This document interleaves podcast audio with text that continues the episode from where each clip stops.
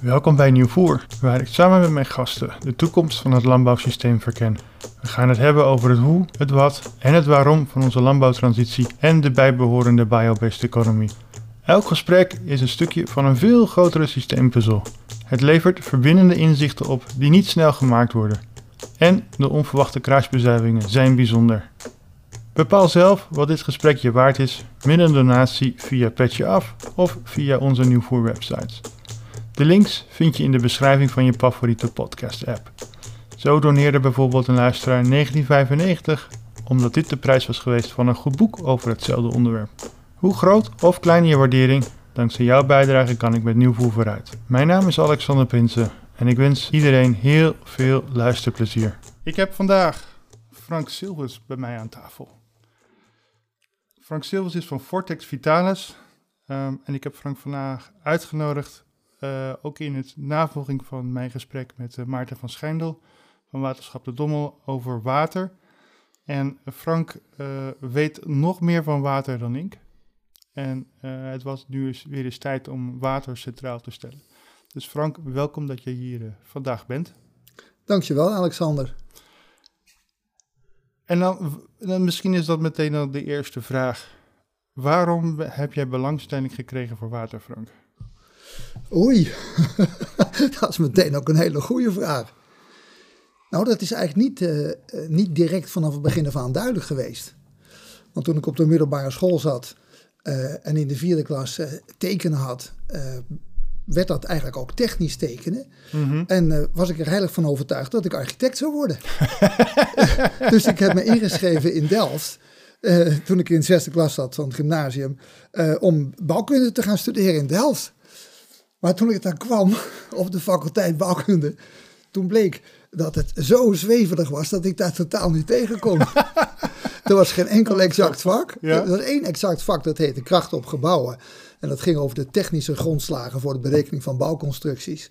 En, uh, maar dat werd helemaal niet gegeven in het eerste jaar. Het waren vakken als kleurenleer en uh, uh, hoe voel je bij een bepaald gebouw en esthetiek. En ik moest de wijk in in Delft om buurtbewoners te interviewen over de sociale problemen die ze ondervingen van hun uh, huisvesting. Smiddags moesten we die flats in piepschuim namaken. Dus ik was na een week redelijk in paniek. dus ik ben naar de decaan gegaan, professor dokter ingenieur Karel Weber.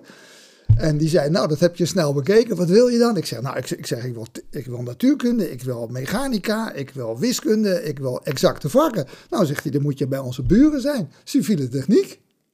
Dus toen ben ik eh, na twee weken overgestapt naar de, de faculteit civiele techniek. En eh, dat paste precies. Ik vond het heerlijk, die exacte vakken. En toen begon eigenlijk vanaf eh, het tweede jaar de grote liefde voor water. Wij hadden bij onze pauzefilms, één of twee keer per week, altijd films over de, de Deltawerken, de Oosterscheldewerken. En ik vond het zo prachtig. Dus ja, dat heeft eigenlijk bepaald dat ik echt de kant van water op ging. Oh, wat grappig. Dus door, door toeval zit je nu hier? Ja, en het was eigenlijk nog mijn vader die me een zetje gaf. Want ik moest toen ik het formulier uh, invulde voor de studie, moest ik een tweede uh, keuze opgeven. En toen zei mijn vader, nou als je bouwkunde niks vindt, ga je toch civiel doen?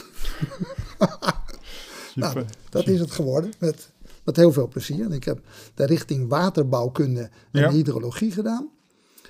En ik ben afgestudeerd op, uh, op een sluisconstructie. Ja, waar, lekker traditioneel. Ja, dat moest, nou het is traditioneel. Er waren tien man voor mij die waren op een tunnel afgestudeerd. Oh, ja. Er was net een nieuwe hoogleraar, professor Glerem van uh, Sluis en Stuur van uh, Waterstaat, Rijkswaterstaat Utrecht binnengekomen. Dus de eerste tien deden een tunnel. Ik was de eerste die bij hem een sluis deed. en er had, zaten aspecten aan waterverkeer. Dus ik heb een verkeerswaterbouwkundig mm -hmm. vooronderzoek gedaan van de boten die allemaal over de Lingen voeren. Daar moest verkeer overheen. Maar het, de Lingen voert ook heel veel uh, regenwater af. Uh, en waar ligt de Lingen? De Lingen in Gorkum mondt die uit. Uh, en uh, omdat er zoveel water kwam, is er ook in 1818 al een kanaal ge gegraven. Het kanaal van Steen en Hoek. Dat 9 kilometer beneden strooms op de Bovenmeerweide loost. Ja. Omdat het water daar lager is. Dus er kon meer water afgevoerd worden. ja. Dus zo is, zo is het water begonnen door de, door de studie uh, civiele techniek. En nu zit je hier met over, te praten over vitaal water. Uh, hoe, hoe kom jij dan van toen naar nu? Wat, wat is die reis en welke ontdekkingen heb je daarin gemaakt? Nou, ik ben begonnen in 1984 uh, met, met werken. ik ben begonnen bij Gromechanica Delft. En daar werkte ik op de, het grensgebied van grond en water. Ja. Bij de afdeling waterbouwkundige constructies. Toen vroegen ze na 2,5 jaar of ik wel overgeplaatst wilde worden naar eh, de vestiging van het waterloopkundig laboratorium in de Noordoostpolder. Waar heel veel proeven op schaal zijn gemaakt, mhm. ook van havens. Uh, ik heb daar bij de Deltagoot gezeten en de ja. proeven begeleid. Uh, dus dat vond ik reuze leuk. Uh, maar na ik had eigenlijk gehoopt dat ik daar veel meer praktische proeven ging doen, maar ik kreeg toch nog veel fundamenteel onderzoek mee. Dus na zeven jaar had ik dat gezien. En toen ben ik gaan werken bij een ingenieursbureau in Zwolle. Ja. Bureau De Gruiter. Ik was daar projectmanager koelwater eh, voor de bouw van de Eemcentrale. En daar hebben we vijf jaar hard gebuffeld aan de voorbereiding van de bouw, de bouw en de bedrijfstelling. En uh, daarna werd ik ook hoofd van de afdeling civiele techniek en ik kreeg meer managementfuncties. Uh, maar de opdrachten werden steeds kleiner. Dus toen ben ik terechtgekomen bij Waterleidingmaatschappij Overijssel. Een van de voorgangers van Vitens, het grootste drinkwaterbedrijf van Nederland. Vitens levert water aan vijf provincies. En uh, daar ben ik hoofd van de afdeling projecten geworden. En bij de eerste fusie hoofd van het ingenieursbureau. En bij de tweede fusie regiodirecteur. Eerst vier jaar in Friesland en toen vier jaar in Overijssel. En in die laatste functie verscheen er een artikel, Het Wezen van Water, mm, in ons vakblad HVO. Oké. Nou, dat wezen van water, dat triggerde mij, want ik wilde weten, wat is nou eigenlijk het wezen van water? Nou, dat artikel is geschreven door uh, Hans van Sluis, uh, senior adviseur water DHV, en Maarten Gast, oud-waterleiding, directeur uh, Amsterdamse gemeentewaterleiding. En die heb ik uitgenodigd en die vertelde dat, ja, dat als je vitaal water drinkt, dat dat sprankelt, dat dat je levensenergie geeft, dat dat goed is voor de gezondheid en dat dat toch wat anders is dan het drinkwater mm wat we meestal drinken. Uh, ik zeg, hoe toon je dat aan? Hoe laat je dat er zien? Want ik neem aan dat jij als hard, hardcore ingenieur in één keer zo van, ja, het is allemaal wel, maar of hoe, hoe maak, want al, die, al jouw werkgevers omschrijf je echt gewoon als hardcore ingenieurs zijnde. Ja. En nou komt er iets langs wat net wat anders is. Ja, er werd verslag gedaan van proeven op de Warmonderhof. Waar ja. ze met uh, cascades, dat zijn zeg maar watervalletjes, trapjes waar water ja. over naar beneden komt. Een rechthoekige cascade en een cascade met flowforms. Ja, daar hebben we toen met, Ma met Maarten van Schijndel ook over gehad. Precies, want die zijn ook bij de RWCT Soerendong toegepast. Ja. Um, en toen bleek dat het, uh, de vegetatie beneden in het vijvertje veel zonrijker was, veel vitaler mm -hmm. was van de flowform cascade dan van de cascade die rechthoekig was. Ja, het is gewoon het, het, het, het trappetje waar het water ja. overheen valt. En uh, nou, bij Soerendonk is dat toegepast. Uh, het waterschap heeft mij toen gevraagd of ik energetische metingen wilde doen van die waterharmonica. Na de conventionele zuivering hebben ja. ze een hele waterharmonica met eerste flowforms, dan de vlooienvijvers, dan de moerassloten, dan een visbiotoop, dan een vistrap en dan de feitelijke beek waar het Ja. wordt. Zij hadden hele strenge eisen voor het afvalwater. Mhm. Uh, omdat eigenlijk het effluent van de uh, RWCT meer was dan de stroom in het beekje.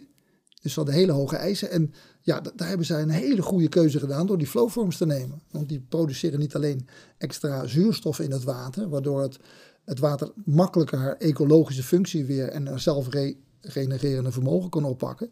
Maar het bleek ook een, een, een uitstekende zet te zijn op, op vitaal gebied. Want uh, de grootste sprong in het terugbrengen van de vitaliteit van het water bij die hele waterharmonica van al Mhm. die stappen zijn die flowforms. En, wat is dan vitaal water, Frank? Want ik kan me daar Nog niks van bij voorstellen. nog niks... eh, Ik kan wel voorstellen, ik kan vanuit de, de kennis die ik heb opgedaan, snap ik daar wel enigszins iets van. Maar ik kan voorstellen dat de s- luisteraars nog het gevoel hebben, oh, het is nog een beetje esoterisch. Maar ik kan, kan jullie vertellen, zo kan het aanvoelen, maar we komen straks, gaan we wel de diepte in. Ehm, maar wat, wat, is, wat is vitaliteit? Ik, voor mij is vitaliteit iets met gezondheid, maar hoe meten we, hoe, hoe kwantificeer je, meet je het, hoe, hoe maken we dit tastbaar? Nou, dat heb ik dus ook gevraagd aan, eh, aan de Maarten Gast en aan eh, Hans van Sluis. En eh, die zei van nou, als jij meer van deze alternatieve aspecten van water wil weten, dan kom je maar bij eh, onze halfjaarlijkse besprekingen van de Stichting Waterdrager van Leven. Ja, Die werden gehouden bij Hans Wessel thuis in Serenberg. Hans Wessel is een emeritus hoogleraar. Ik heb nog waterstaatsrecht van hem gehad in Delft. En eh, de allereerste keer dat ik daar was, was er een ecotherapeut. En die sprak dat zijn drinkwater thuis zoveel duizend bovi was. Hmm. Nou, ik werk tot dat moment al 25 jaar in allerlei verschillende functies met water. Dus ik vroeg aan die, aan die man, wat, wat is dat? Ja, diezelfde vraag zou ik dan nu ook stellen. Ja, toch? ja. Nou, zegt dit is een maat voor de levensenergie, een maat voor de vitaliteit. Nou, toen was mijn volgende vraag natuurlijk, hoe meet je die dan? Nou, zegt hij, dat doe je met een pendel en een biometer. Dus ik, ik zat te denken, een pendel, wat is dat? Dat is een gewichtje aan een touwtje. En een biometer, zal dat dan toch nog een apparaat zijn? Dus ik vroeg, wat is een biometer? Nou, zegt hij, dat is een schaalverdeling waar getalletjes bij staan. Ik zeg, nou, nou, nou maak je me toch nieuwsgierig, dan moet je me even precies vertellen hoe je zo'n meting uitvoert. En dan komt de techneut, de techneut in jou toch even naar boven, ja. Ja, dus, nou zegt hij, je, je tapt een glaasje bij de keukenkraan, dat zet je op je tafel voor je. Je, je, zet je voeten goed breed op de grond, je ademt een paar keer diep door, je maakt verbinding met de aarde en je maakt verbinding met boven, dus dat je even een kanaal bent voor informatie. Je houdt je hand boven het glas water, je pakt je pendel, dat gewichtje aan het touwtje, die geeft je een slinger over een schaalverdeling.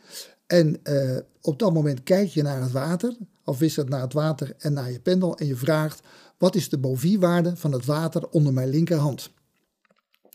Nou, toen die man dat zei, moest ik echt, echt, ik moest echt lachen. Ik denk van, uh, ja, ja, dat zal wel. en dat moet dan nog reproduceerbaar zijn. Ja, dat zeggen, ja. maar goed, ik kwam s'avonds thuis en ik zeg tegen mijn vrouw, had jij niet een boekje wat over pendelen ging? Ja, zegt ze, en ze haalde het voor me uit haar boekenkast.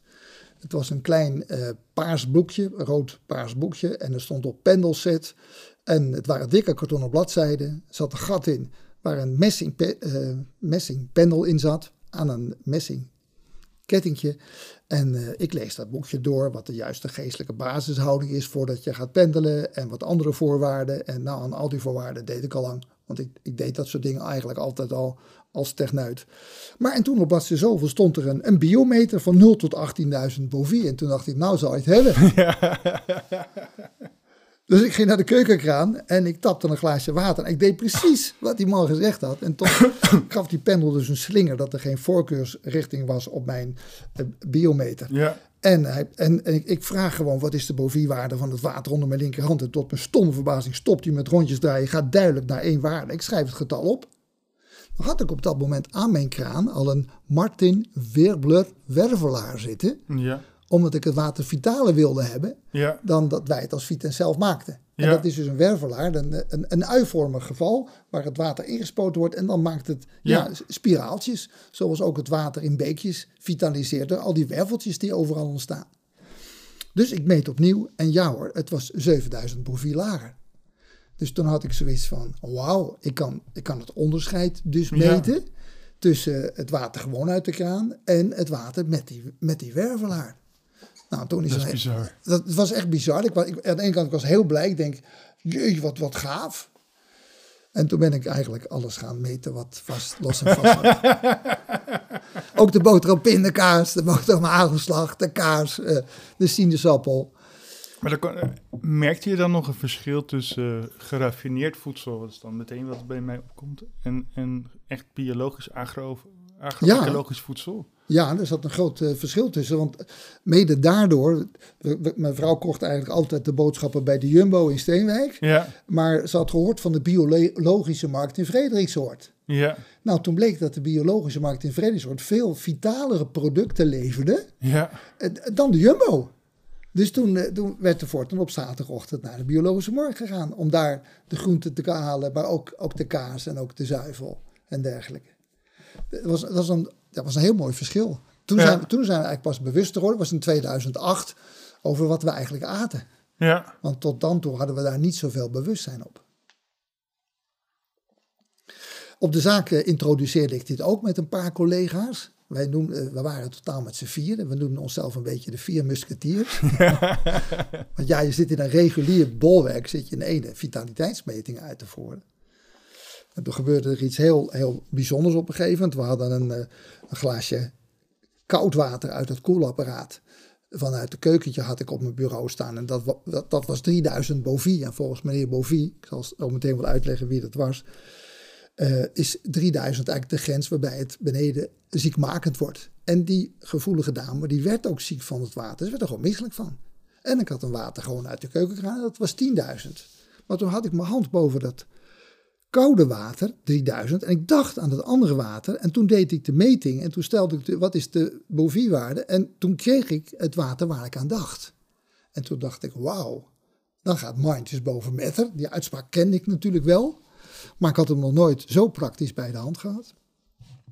En toen zei Joop, die daarbij zat, hij zei: Frank, maar dan zouden we ook een, een plattegrond, een, een tekening kunnen laten maken van alle reservoirs en pompstations die Vitens Overijssel heeft, ons voorzieningsgebied. Dat jij gewoon vraagt: wat is de bovierwaarde hier en daar? En dan vul ik dat op die hele grote plattegrond in. En dan gaan we kijken wat eruit komt. Ja. En? Nou, dat vonden we, we hebben het maar op zijn kamer gedaan, want regelmatig was ik aan het pendelen. En dan kwam een collega binnen. En dan, moest ik toch wel behoorlijk wat uitleggen. Ehm, maar die meting, we zijn met die meting anderhalf uur bezig geweest. En, er waren twee hele frappante dingen. Op een gegeven moment vroeg Joop uh, wat de bovierwaarde was van het reine water op pompstation Brugt. En toen bleef mijn pendel maar rondjes draaien. Hij zei, er kwam geen antwoord. Ik kreeg vanuit het veld kreeg ik geen antwoord aangeleverd. En pompstation Diep beveelde in eerste instantie ook geen antwoord. En toen vroeg ik van, uh, kreeg ik een ingeving, vraag even hoe was dat een uur geleden? En toen kreeg ik wel een waarde. Dus Joop, na afloop van onze exercitie naar het eh, bedrijfsbureau, waar alle pompstations in de gaten worden gehouden. En die vroeg, wat is er op pompstation uh, Brugt aan de hand? En toen zei de bedrijfsvoerder, weet je dan niet dat we sinds 1 januari 2007 daar geen water meer leveren? Dat wist ik niet. En daarvoor bleek mijn panel dus rondjes draaien, want er kon uit het veld geen antwoord op gevraagd worden. Nou, en toen zei die pompstation Diepenveen, en toen kreeg ik als reactie, hoe weet jij dat we daar vanochtend een storing hadden? Nou, dat was heel grappig. En die, en die grote plattegrond, hè, we hebben gekeken naar de getallen die er uiteindelijk allemaal op stonden. En dat bleek heel logisch te zijn. Pompstation Engelse Werk in Zwolle levert ook water toen de tijd nog aan reservoir Hasselt, uh, Zwartsluis, uh, Emmeloord en Urk. Ja. En je zag gewoon de bovierwaarde, de maat voor de levensenergie, afnemen naarmate het water langer onderweg was. Ja. En ook de pompstations waar water uit oppervlakte wordt water wordt gemaakt. Ja gedeeltelijk bij eh, Sint-Jansklooster en gedeeltelijk bij pompstation Engelse Werk. Die hadden duidelijk lagere waarden dan de echte grondwaterpompstations. Dat is interessant, dus, dus water diep, hoe, hoe, hoe diep haal je, haal je Nou, water? tientallen tot soms wel 150 meter diep. Versus oppervlaktewater. Ja. En oppervlaktewater is vaak enigszins vervuild. Dat, nou, dat, dat weten we. Dat dat enigszins maar weg. Uh, op, op ons oppervlaktewater, als de rioolwaterzuiveringsinstallaties, als de waterschappen hun werk gedaan hebben en het, ons afvalwater uit de wc en van de industrie komt bij de rioolwaterzuiveringsinstallaties terecht, dan wordt het daarna geloosd op het oppervlaktewater. En al die beekjes en kanalen komen uiteindelijk uit op onze rivieren. En de rivieren die komen uit op de zee. En, maar veel rivierwater wordt door de drinkwaterbedrijven in het westen van het land gebruikt om drinkwater te maken. Uh, en ja, daar kan je dus verschil in kwaliteit meten mm. of het van grondwater of grondwater de bron is of oppervlaktewater. Laten we eerst even de, de Bovie, eh, meneer Bovie doen. Ja. Want daarna wil ik uh, uh, Victor Schauberger meteen maar erin gooien. Want dat, ik heb zoveel, zoveel vragen in mijn hoofd zitten dat we eerst de Bovie doen en dan stappen we over naar de... Oké. Meneer Bovie was een Franse arts. Ja. Ik meen dat hij uit mijn hoofd dat hij in 1875 geboren is in 19... 40 of zo overleden is. Hij was verantwoordelijk voor de kwaliteit van het eten van de Franse soldaat tussen de Eerste en de Tweede Wereldoorlog. Ja, toch wel een significante man eh, in dat opzicht. Zeker. En ook een hele consistente man, want hij weet van weet ik niet hoeveel groentes heeft dit verloop van de levensenergie in de tijd bepaald. Als een product net vers van het land kwam, dan ja. meet hij de bovierwaarde dan schreef hij dat op en dan meet hij het ook na één dag, na twee dagen, na drie dagen. Ja. En dan, bracht, dan tekende hij dat in de tijd. En dan zag hij precies, oh, dit noem ik superieur voedsel. En wat hij superieur voedsel noemde was 6000 bovie en hoger. Ja. Dan had hij een gebied van 6000 tot 3000 bovie. Dat noemde hij, als ik dat in het Nederlands zeg, uh, voeding. Oké, okay, ja. En dan had hij uh, inferieure voeding en tenslotte dode voeding. Daar zat dus helemaal geen levensenergie meer in. Ja, en dat was nog niet aan het rotten. Ja, doodvoedsel is aan het rotten. Oké, okay, okay, ja. Dat, ja, dat, we dat, ja. dat we dat die schaal dan ook even duidelijk En dan bleek hebben. bijvoorbeeld voor een, een, witte champignon, die was na vijf dagen volgens hem zijn levensenergie kwijt. Maar Wortelen konden wel vijf maanden nog levensenergie bij zich hebben. Nou, die worden, werden dus ook veel in de winter gebruikt. Om, en hij had allemaal van die figuren. Dus als bij hem een portie fruit of groente of werd aangeleverd, dan meette hij even de bovierwaarde. En dan zag hij, waar zit ik op mijn schaal? Hoeveel dagen is het nog goed? Kan het dan nog naar de soldaten overal? Oh, op die manier had hij een heel mooi, heel snel kwaliteitssysteem. Zonder inhoudstoffen te meten, kon hij bepalen wat de vitaliteit was van zo'n product. Uh, Michael Wilde heeft uh, in uh, ons gesprek toen aangegeven, voor mij was het een wortel of een appel, ik weet het niet, een komkommer. Dat een, een, een agro-ecologische komkommer, ik, ga, ik schaar biologisch onder agro-ecologisch, dat die, nadat je hem open, doormidden ges, gesneden had, weer aan elkaar vast kon zetten en dat na, na een paar dagen of na een dag, dat die hele komkommer weer één komkommer werd. En ik kan nog van als de Piers Floortje vertellen dat vroeger zijn moeder de appel altijd onder de trapgat uh, bewaarde. Ja. En dat kon de hele winter, bleef dat goed. Maar dat waren natuurlijk ook biologische of agro-ecologische appels. Dus dat is wel, ik, dat is dan de associatie die ik nu een keer krijg van dat dus, hoe heet dat? Iets wat dus, nou ja, even jouw woorden, vitaal is. Ja. Dat wil zich opnieuw, nou ja, het, het gewas wil zich opnieuw verbinden om te zorgen dat het weer één geheel wordt. Dat is dan hoe ik het dan nu interpreteer. Ja, dat, dat klopt. Ik, ik heb die proeven ook wel gezien. Uh, Saskia Bosman heeft op de Quantum Landbouwcursus een keer zo'n proef getoond. Dat ze uh, twee komkommers had, een gewone uit de winkel en een biodynamische. In 22 stukjes gesneden, mm -hmm. tegen elkaar aangedrukt en teruggelegd. En toen bleek de biodynamische was volkomen aan elkaar gegroeid. Maar ze had een foutje met de proef gemaakt. Want wat had ze gedaan? Ze had de andere conventionele komkommer er tegenaan gelegd. In de koelkast. Op dezelfde plek. Dus die was ook gedeeltelijk weer aan. Niet zo mooi. Ja. Maar die was ook gedeeld door de overdracht van vitale informatie van de biodynamische komkommer. Was die andere dus ook gedeeltelijk aan elkaar gegroeid. Oké, okay, even terug te gaan naar Bovie. Die, uh, uh, die legerarts ja. in Frankrijk. Tussen ja. de Eerste en de Tweede Wereldoorlog. Hij, hij dacht dat hij een frequentie meette. Hij dacht dat hij iets technisch meette. Ja. Uh, of eigenlijk dacht hij dat hij een golflengte meette. De allereerste boeken van hem, daar staat het ook 6000 engström en 7000 engström. Engström is 10 tot de min tiende meter. Ja. Maar zijn opvolger, Simon Oton, die kwam erachter dat het geen technische parameter was. Het was geen golflengte, het Ja. was een energetische meting. En zoals we de watt hebben, de ampère en de volt en al die andere grootheden die genoemd zijn naar de ontdekker, of degene die het heeft geïntroduceerd, eh, vond Simon Ton het een eerbetoon aan meneer Bovie om deze energetische eenheid dan Bovie-waarde te noemen. En eh, het is dus geen technische grootheid. Dat kan dus ook niet met een apparaatje gemeten worden. Het moet door iets wat leeft en wat bewustzijn heeft gemeten worden. Nou, dan kom je bij de mens uit. Komt er bij een organisme uit, ja. Ja, nou in in dit geval, ja, ja, ja, ik volg je. Ehm, maar als je het wil meten, dan kan je het toch niet aan een dier vragen of een plant of een boom. Ik weet niet, zou een aap kunnen geven, kijken of die op dezelfde manier kan doen. Er zijn, er zijn wel mensen geweest die dachten, we maken een apparaatje waar een slinger aan zit en dan proberen we het op die manier te meten. Het is niet gelukt. Nee, ja, dat, dat- ik kan dat wel begrijpen. Dat, want ik, het klinkt zo boeddhistisch en kwantummechanica, maar dat, ook, ook, ga, maak je vijf af. We komen daar zo meteen op. Het is echt fascinerend. Fascinerend. Ja, het is dus een, eh, een, een energetische eenheid. Eh, een andere definitie voor Bovie-waarde is ook wel een eh, intersubjectieve waarneming die herhaalbaar is. Eh, intersubjectief, er zit een subject, zit in dit geval Ja. een mens tussen, maar hij is herhaalbaar. Ik heb ook eh, bijvoorbeeld negen flesjes uit de Bosnische piramides, negen flesjes water gemeten. Twee jaar later krijg ik er zes en ik doe opnieuw de metingen eh, zonder te kijken naar de oude. En wat blijkt, eh, het scheelt minder dan 100 bovi per monster, wat er het, verschil tussen Ja, die zes en die Dat is, negen. dat en is ik had het, ja. en, en dat is op 40.000 natuurlijk totaal niet significant. Dat is irrelevant. Ja, ik bedoel, het is, het is significant het feit dat het Ja, dat zo weinig- dicht bij elkaar ja. ligt. Ja. En ik heb ook wel hele bijzondere hangers van eh, Philip eh, Vaardenkamp uit, van de Orgon Gift Shop uit Rotterdam gemeten. Die stuurde drie naar me toe of ik ze wilde meten.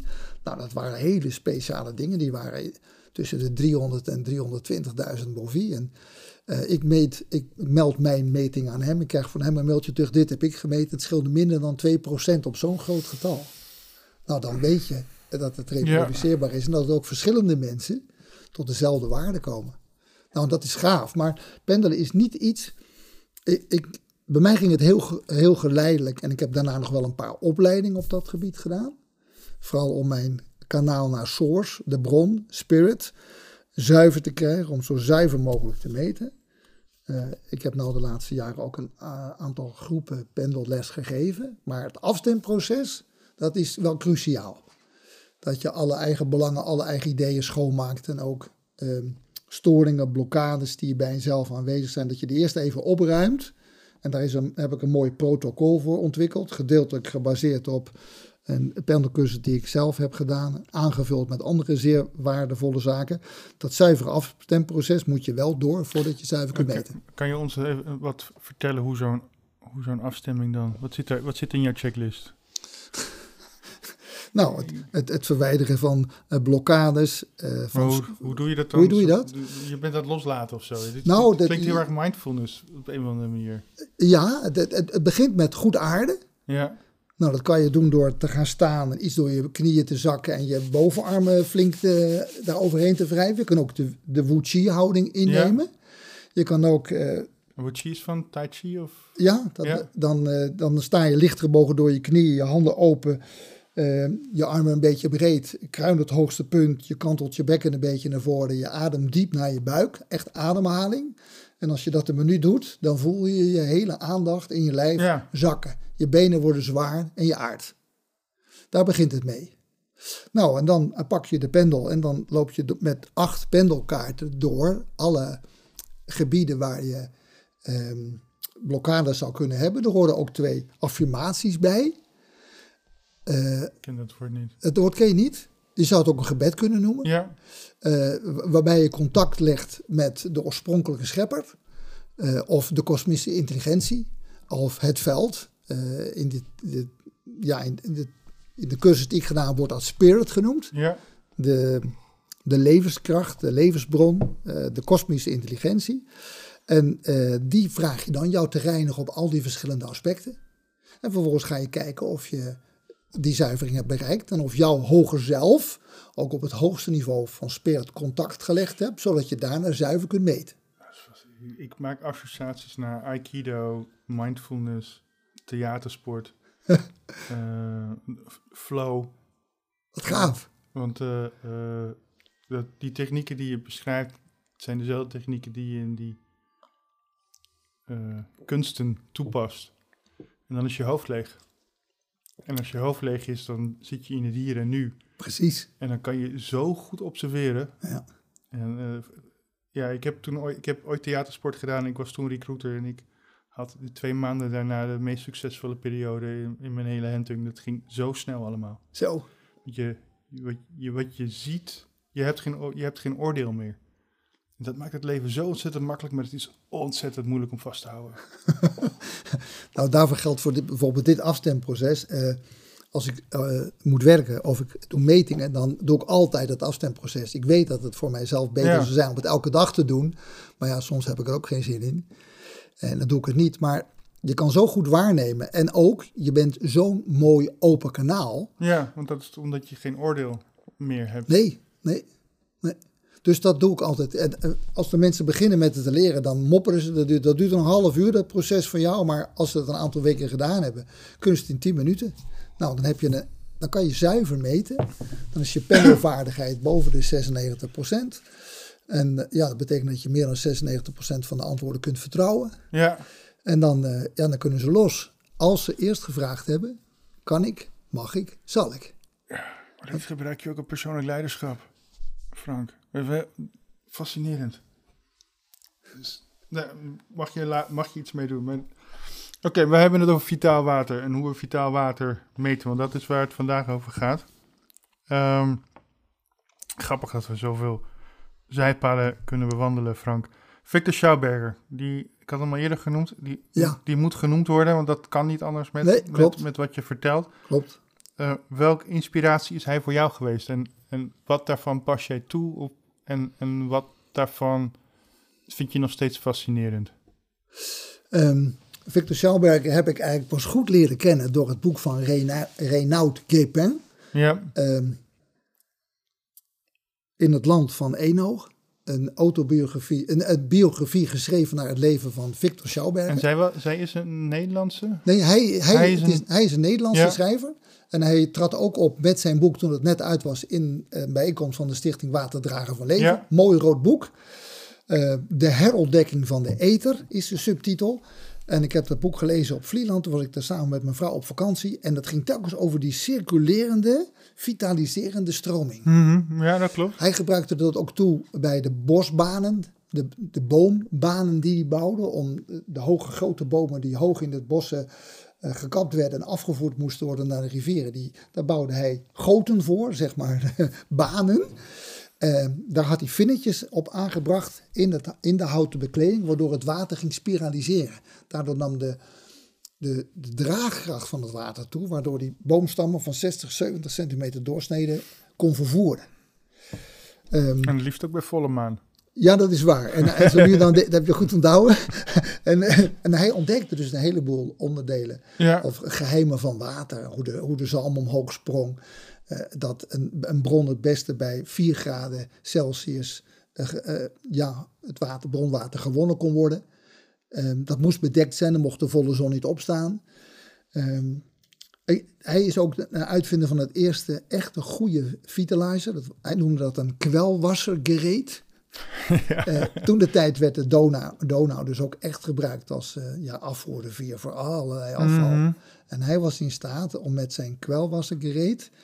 ehm, dat was eigenlijk een watervitalizer zo groot als een koelkast. Er staat Ja. ook een prachtige foto van dat apparaat in het boek van Reinoud Gijping. En Victor zei, het is niet zozeer dat de elementen in het water moeten zitten... als de vibrationele trillingen maar van de elementen in het water zitten. Dat vond ik heel mooi. En je zag ook in, die, in dat apparaat van hem zag je vortexen. Je zag eh, eh, apparaatjes waar het water dus... en het Nederlandse woord voor vortex is, Is een wervel. Ja, eh, ja, dat is noodzakelijk. Dat is een van de stromingsdynamische principes om water te vitaliseren, om water meer Ja, levenskracht te geven. ook doe de kraan maar eens open thuis. Of, ik heb dat voor de gein heb ik dat ook over een, in, een, in, een, in een grote kan. En het desnoods gewoon zo'n liter eh, kan die je gebruikt bij het koken. En je laat het dan. Je laat het dan. Hoe noem je dat nou? Je giet het dan. En dan zie je ook als je goed kijkt dat het water wil draaien. Ja, Het water wil Ja. altijd draaien. Hetzelfde natuurlijk in je badkuip. Het draait altijd. precies. Ja, en, en, en dat, ja, dat is een soort innerlijke kracht van het water Ja. om zichzelf te regenereren. En eh, dat, dan, dus, dus als je zegt van wat betekent Victor Schauberger voor je? Nou, ehm, de ontdekking van die circulerende stramen. Door hem heb ik ook de naam van mijn bedrijf gekregen. Want in dat, in dat weekend eh, kreeg ik de naam Vortex Vitalis door. Vortex werveling, Vitalis levengevend. Ik wist niet dat het Wervelend, leven, ja. dat het ook nog op andere onderdelen van mijn werk zou slaan later. Dat wist ik toen nog niet. En ehm, ja, het is, het is een machtig interessant boek. En hij was in de bosbouw was hij zeer kundig. Eh, hij merkte ook dat er beter geploegd kon worden met koperen ploegen dan met ijzeren ploegen. Om het spanningsveld tussen de lucht en de aarde niet eh, kwijt te raken. Er zijn toen proeven gedaan met koperen eh, ploegen. Waarbij 60 tot 80 procent meer opbrengst van het land afgehaald werd dan van de boeren die dat niet hadden. Nou, dan denk je, waarom zijn alle ploegen niet van koper? Nou, er waren twee redenen voor. Eh, De boeren waren bang dat de prijzen zouden dalen als ze zoveel opbrengst zouden hebben. ja? En eh, he- hem werd onmogelijk gemaakt om aan het materiaal eh, koper te komen om die messingen te maken. Omdat ze het als een bedreiging zagen van de gevestigde orde. Ja, daar had Victor nog wel best wel veel last van. eh, Ja, in alles wat hij. Want, want ook deed. dat, dat kwelwassergereed, het, het Donauwater wat door zijn apparaat ging, dat werd zo fris en zo helder en zo vitaal, dat ze het niet konden onderscheiden van de beste bronwatertjes.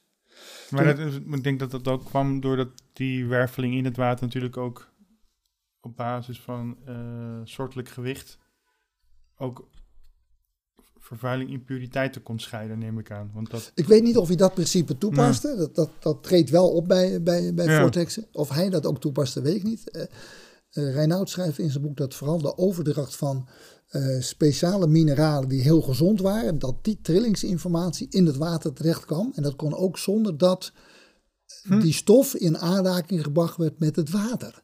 Dus ja, homeopathisch bijna. ja. Bizar. Ja, he- he- heel bijzonder. Maar dan hebben we het eigenlijk over... Ja, maar dan, als we dat dan zo doorredeneren, Frank, dan komen we bij kwantummechanica uit. Zeker. Want dat, want dat ik ben Henk Kieft, is je ook langs geweest. eh Ja. Quantum. Ik- ik- Jij vertelde me dat jullie heel, elkaar heel erg goed kennen. Ja, zeker. Ja, ik, ik ken hem van een jaar of vier geleden. Toen werd ik uitgenodigd om mee te doen aan de Quantum Landbouwcursus. Die Marijke Kuipers van Gaia Sierra organiseerde samen met Henk. Henk was de hoofddocent. En eh, ja, ik vond het fantastisch, want hij heeft me heel erg geholpen. Hij liet zien dat in de, de standaard landbouw eigenlijk altijd naar de, ja, de ma- materiële kant gekeken wordt. Maar dat je ook nog een energetische en een informatiekant hebt. En ik heb toen geprobeerd mijn eigen vitaliteitsmetingen daarin onder te brengen. En ik zag dat er, dat er eigenlijk nog een vierde kolom was. Ja. De kolom van bewustzijn. Dus hij heeft mij eh, met dat mooie model van hem, hij noemt het het mij-model, massa, energie, informatie. Ja. Er is internationaal ook over gepubliceerd, eh, waarin eigenlijk aangegeven wordt dat er relaties zijn tussen informatie, gedachten, intuïtie, maar ook eh, de energie die gebruikt wordt om iets te creëren en de materie en het uiteindelijke effect op dieren of op planten. Eh, Henk heeft een heel mooi onderzoek gedaan naar allerlei alternatieve technieken die zijn toegepast in de landbouw Mhm. die heel vaak vruchtbaar bleken, waarbij de boeren eh, technieken toepasten uit de tweede kolom en de derde kolom. En zelfs soms in contact traden met hun dieren om te vragen van wat heb je dan eigenlijk nodig? Mhm. Nou, en dan zit je natuurlijk echt op kwantumfysica niveau. Uiteindelijk is alles één. En uiteindelijk zijn wij in staat om het ons bewustzijn, het bewustzijn van een dier of een plant, om daar contact mee te leggen. Het gaat allemaal dan om intentie en quantum entanglement. Ik weet, ik heb, ik, ik heb ooit een anekdote gehoord van, eh, van de Azteken. Ergens in, in Zuid-Amerika, daar hoog in de bergen, die volkeren. Die konden al een DNA-molecuul tekenen. Ja, Ja. Zonder dat ze ooit van een DNA-molecuul, die, die konden die helix al schetsen. Waarschijnlijk alleen maar door te luisteren. Wat, wat, wat ik zelf heel bijzonder vind aan Victor en eh, Albert Einstein heeft daar ook een quote in. Pas als je heel goed in de natuur kijkt, dan zul je het pas begrijpen. En, en eh, Victor is natuurlijk ook een man geweest. Als boswachter had hij genoeg tijd om in de natuur te kijken. En waars- waarschijnlijk door zijn wiskundige achtergrond vanuit zijn familie zag hij dingen, eh, gaf hij daar mathematische betekenis aan zonder dat hij dat eh, eh, goed op papier kon zetten.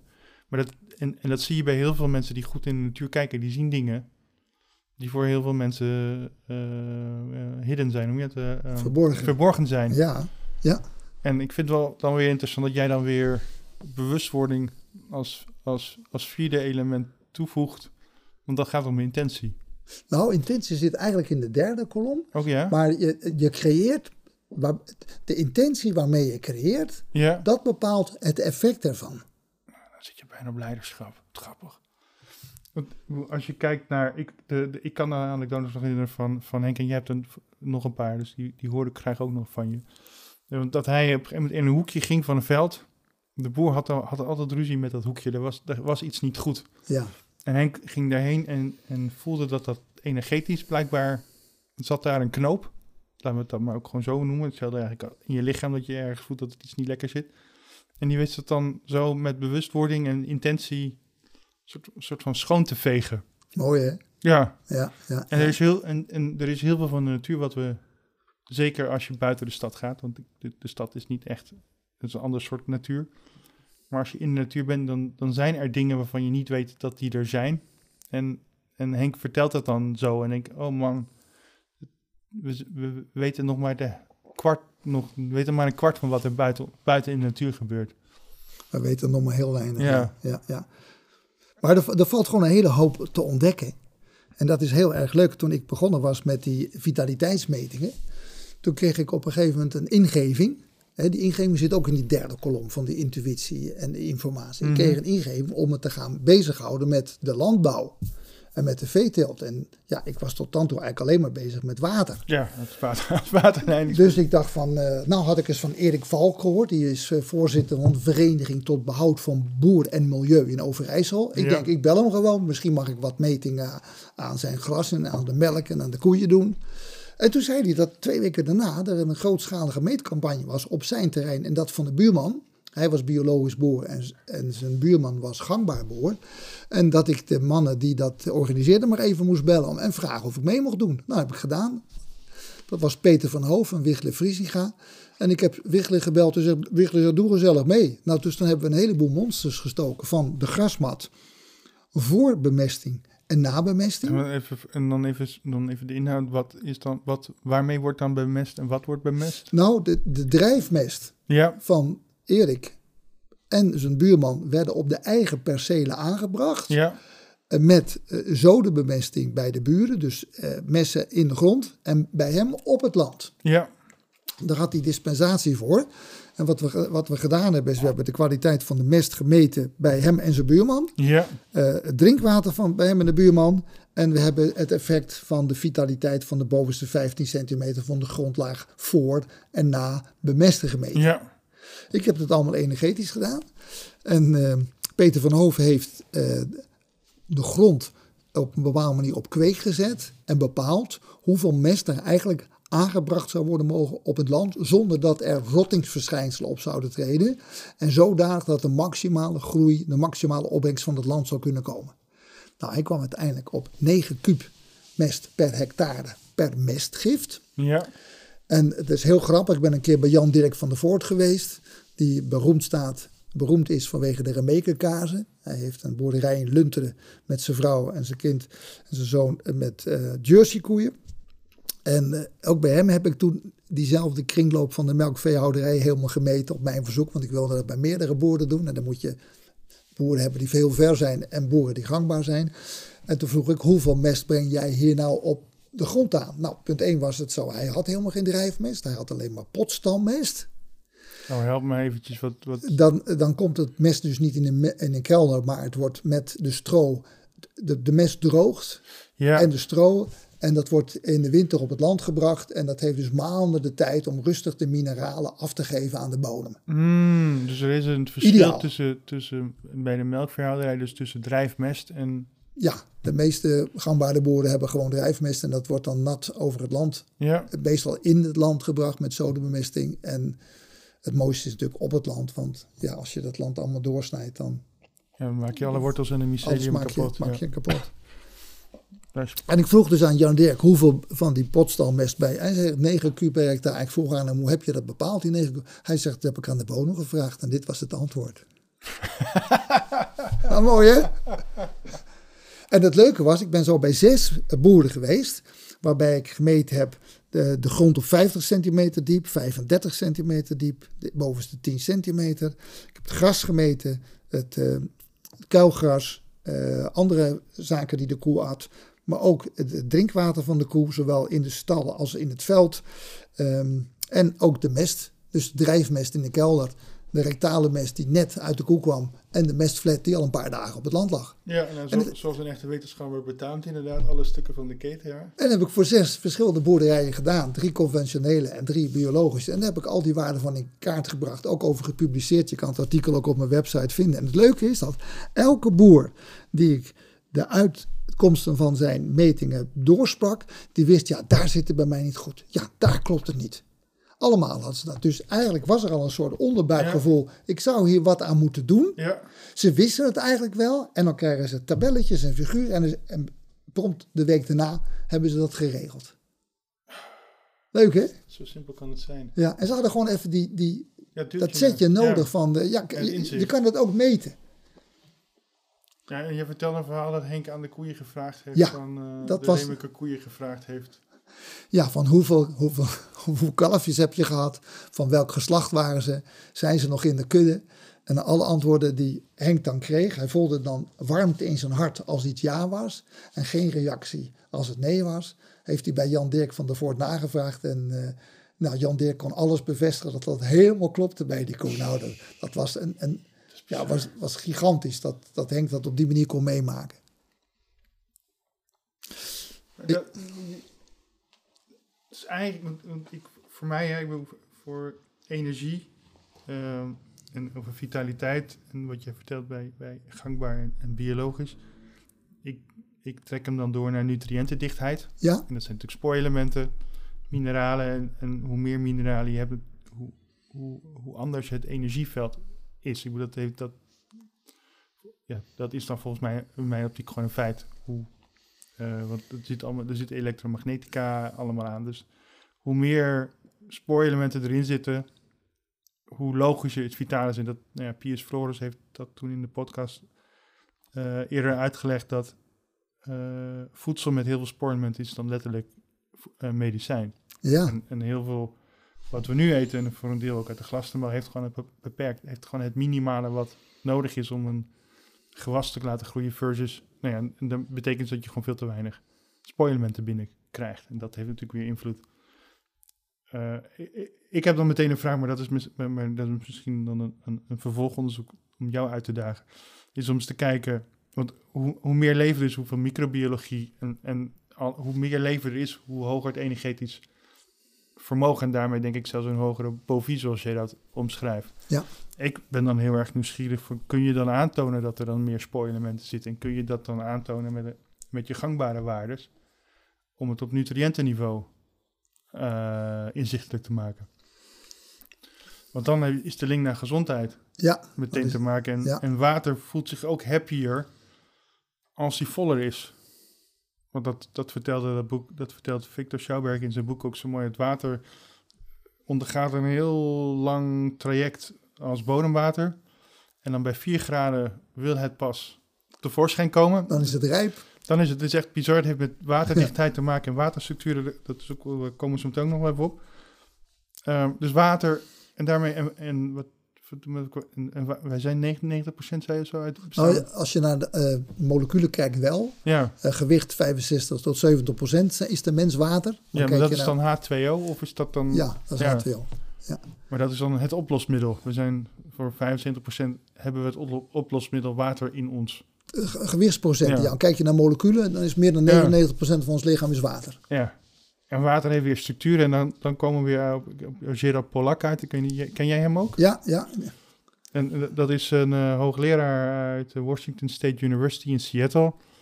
En hij heeft ontdekt, nou ja, een student van hem heeft toevalligerwijs ontdekt, want dat, dat ook bij wetenschap gaat eigenlijk alleen maar bij toevalligheden dat water een, een, andere structuur heeft dan dat we denken. Hij zegt dat is voor mij H, H3O2 volgens mij. Ja, dat klopt. Um, en hij, heeft, hij noemt het dan exclusion zone water. Ja. Er is, water heeft bepaalde... bepaalde uh, uh, als je het zo organiseert, dan is er een plek waar watermolecuul zich zo structureert dat hij alle impuriteiten eruit duwt. Dan kan je bijna letterlijk spreken dat het echt water water is. Maar steriel water is levensgevaarlijk, want het zuigt alle mineralen op. Ja, dat is wat mij bij, bij blijven is hangen van, van Gerard Polak. En wat heb jij daaruit gehaald en hoe kijk jij daarnaar? Uh, ik heb, en, uh, en anderen, want je mag ze allemaal noemen. Nou, Gerald, die heb ik gehoord in een live optreden. Bij Waternet een aantal jaar geleden kwam hij zijn verhaal over de vierde fase van water toelichten. ik vond dat hij dat heel knap deed. Het was wel zo dat hij speciaal materiaal had bij al die proeven, waardoor hij een verdeling van de minnetjes aan de zijkanten van de leiding en de plusjes en de vervuiling aan de andere kant. Uh, dus ja, hij zegt wel, er moet nog meer onderzocht worden, maar ik vond het een, een grappige toepassing, ook om op die manier zuiver water te maken. Ja, en hij kon, de, een van de toepassingen zelfs een biofilms kan je daardoor elimineren, want dat wil niet meer dan, de bacterie kan zich niet meer hechten aan de, aan de buitenwand. Het was, het was een hele mooie toepassing, ja. maar ik denk dat, dat er nog iets bij komt. Jij praat dan over hij praat dan over ultra puur water, alle verontreiniging uit water halen. Maar uh, mijn ontdekking is toch wel dat als alles uit het water gehaald is aan stoffen, dat nog niet betekent dat het water schoon is van de informatie van die stoffen. Nou ja, dan, inderdaad, dan hebben we nog dat, dat de laatste onderdeel is de informatie dragen. Ja. Eh, Twee weken terug eh, was ik bij Ja. een, een bijeenkomst van het Koninklijk Netwerk Water. En we bezochten de rioolwaterzuiveringsinstallatie in Emmen. En daarnaast staat op hetzelfde terrein de puurwaterfabriek. Ultra puur water wordt daar gemaakt voor de olieindustrie. Ja, wat, wat, wat is ultra puur? Nou, daar zit dus geen enkel element meer in. Dat water is volkomen leeg. Maar dat is gedestilleerd. Zo zou je het kunnen noemen, maar dan, eh, dan met, op vier verschillende manieren. Met eh, bepaalde, eh, bepaalde technieken, twee keer een reverse osmosis en dan nog een EDI. Eh, daar wordt het, het water nog met elektra, met elektriciteit bewerkt. Nou, ik heb dus het ingangswater gemeten wat op de afvalwaterinstallatie binnenkomt. Mhm. Daarna het schoongemaakte effluent, het, af, het afvalwater. En dat was de input voor de puurwaterfabriek. Ja. En uiteindelijk het ultrapure water. Ja, Maar als ik nou dat ultrapure water meet op de aanwezigheid van negatieve informatie en elektromagnetische belasting, dan scoren ze daar allebei heel hoog. Met andere woorden, de, de mineralenbestanddelen zijn allemaal uit dat water verwijderd, maar de informatie ervan niet. Dus als je over menselijke consumptie praat, dan moet ook die elektromagnetische belasting moet zo dicht mogelijk bij de nul liggen op een schaal van 0 tot 10. En ook die negatieve informatie. Kijk, dit water ga je nu natuurlijk niet drinken, het ultrapuur, dat is niet voor bestemd. Nee, maar dat maakt denk ik niet eens uit. Dit, als je het over negatieve in- intentie hebt en positieve intentie. Nee, ik praat niet over intentie, ik nee, praat over informatie. Informatie. Nou Ja. en daar zit een intentie. Wat, wat je doet met de informatie is bewustwording, wat jij doet, of, of intentie. Maar ik denk dat alles, ik denk vanuit een, nee, vanuit een toepassing wil je dat dat het materiaal doet wat jij wil dat het doet. En als het dan voor de borstspoeling is, dan wil je dat het doet, dat, eh, uh, nee, als opdrachtgever doet wat het doet. En als je tot de conclusie komt dat het negatieve informatie mee zich heeft, misschien als je er positieve informatie aan toevoegt, dat het nog beter Jazeker. werkt. Ja, dat is, dat, dat, is dan dat- wat ik dan. Dat klopt, dat is ook het basisprincipe van veel eh, fabrikanten die vitalizers produceren. Om niet alleen de vitaliteit te verhogen van water, maar ook er in opgeslagen informatie van stoffen waar het water mee in aanraking is gekomen of wat het onderweg subtiel heeft opgedaan. Kun, kun je dan uitleggen wat, wat je daaraan, wat dat dan, wat dat Nou, dan is? nee, Wat nee, dat- bijvoorbeeld, eh, ik, eh, ik woon in Steenwerkerwold. Het water En dat ligt in? in Overijssel. Oké. tussen Meppel en Leeuwarden. Ja? Ja. Nou, dat water dat wordt geproduceerd door Vitens eh, in, Ste eh in Havelterberg. Ja. Eigenlijk is dat rente, maar het is gewoon hartstikke goed water. Nou, dat water wordt via transportleidingen en af, eh, afdelingen, verdelingen over 11 kilometer naar ons huis gebracht. Nou, de vitaliteit neemt af, maar wat gebeurt er nou? Toen ik die eerste meting heb gedaan, toen woonde ik nog in Bassen in het landelijk gebied, daar 900 meter vandaan. En in de berm van ehm, de weg, daar Ja. loopt de waterleiding. In de berm van de weg woont, loopt de 10 kV-kabel. En in de berm loopt de hoge druk riolering van het afvalwater van mij en van vele buren. Nou, toen ik dus subtiel ging meten, heb ik allerlei parameters gemeten, maar ook medicijnresten. Die kon ik vinden in mijn keukenwater. De trilling daarvan, de informatie daarvan. Zit het erin? Nee, absoluut niet. Want het wordt van diep grondwater in de Berg gemaakt. Grondwater zit absoluut geen medicijnrest in. Toch zat die informatie in mijn drinkwater. Hoe kan dat nou? Nou, dat legt Gerald Pollack heel goed uit in zijn boek. Waarbij hij een proef van Luc Montagnier beschrijft. Waarbij een elektromagnetisch veld aanwezig is. Dan heeft hij vervolgens DNA-cursormateriaal in een, en een DNA in een mooie spiraal. En een flesje ultrapuur water. Hij zet die bij elkaar, niet tegen elkaar, maar op een zekere afstand. Die elektromagnetische straling is daar aanwezig. En vervolgens blijkt dat als hij dat ultrapure water toevoegt aan DNA-cursormateriaal, dat daar exact dezelfde DNA-helix in ontstaat als in het oorspronkelijke flesje eh, waar de proef mee begon. Zonder dat er enig contact geweest is met het water. En De de, informatie van en de de inf- informatie van de, de, de is overgehaald tot ultrapure water. En die informatie is toegevoegd aan DNA en dezelfde helix ontstaat. En dat, is, en dat vele malen gedupliceerd. Ja, Dus ik heb geen op- toevalligheid meer. Nee, dus ik heb op die manier uitgelegd dat het elektromagnetisch veld van de 10 kV-kabel in mijn berm ervoor zorgt draagt dat informatie uit het afvalwater bij mij in mijn drinkwater terechtkomt. Nou, dit is, dit is voor veel conventionele eh, watermensen heel moeilijk te snappen. Ze willen er niet aan. Nee, dat snap ik. Eh, ik heb het zelf nog een keer toen een, een procestechnoloog bij Vitens afscheid nam, eh, met pensioen ging, heb ik meegedaan aan een uitzending van Lagerhuis over.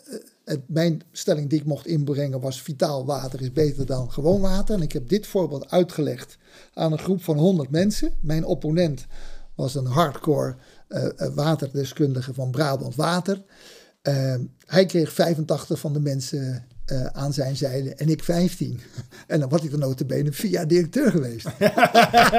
ja, dus zo moeilijk is dit Ja. onderwerp voor mensen om... Maar wat, wat, wat is, wat is Wetsus dan? Want Wetsus doet heel veel, deels toch ook, wat ik begreep, fundamenteel onderzoek op het gebied van water. Ja, zeker. Ze hebben een, een proef van, van, van Pollock ook herhaald met Ja. eh, de, eh, hoe heet dat, de hoge voltage water, waardoor je de waterbrug krijgt. Klopt.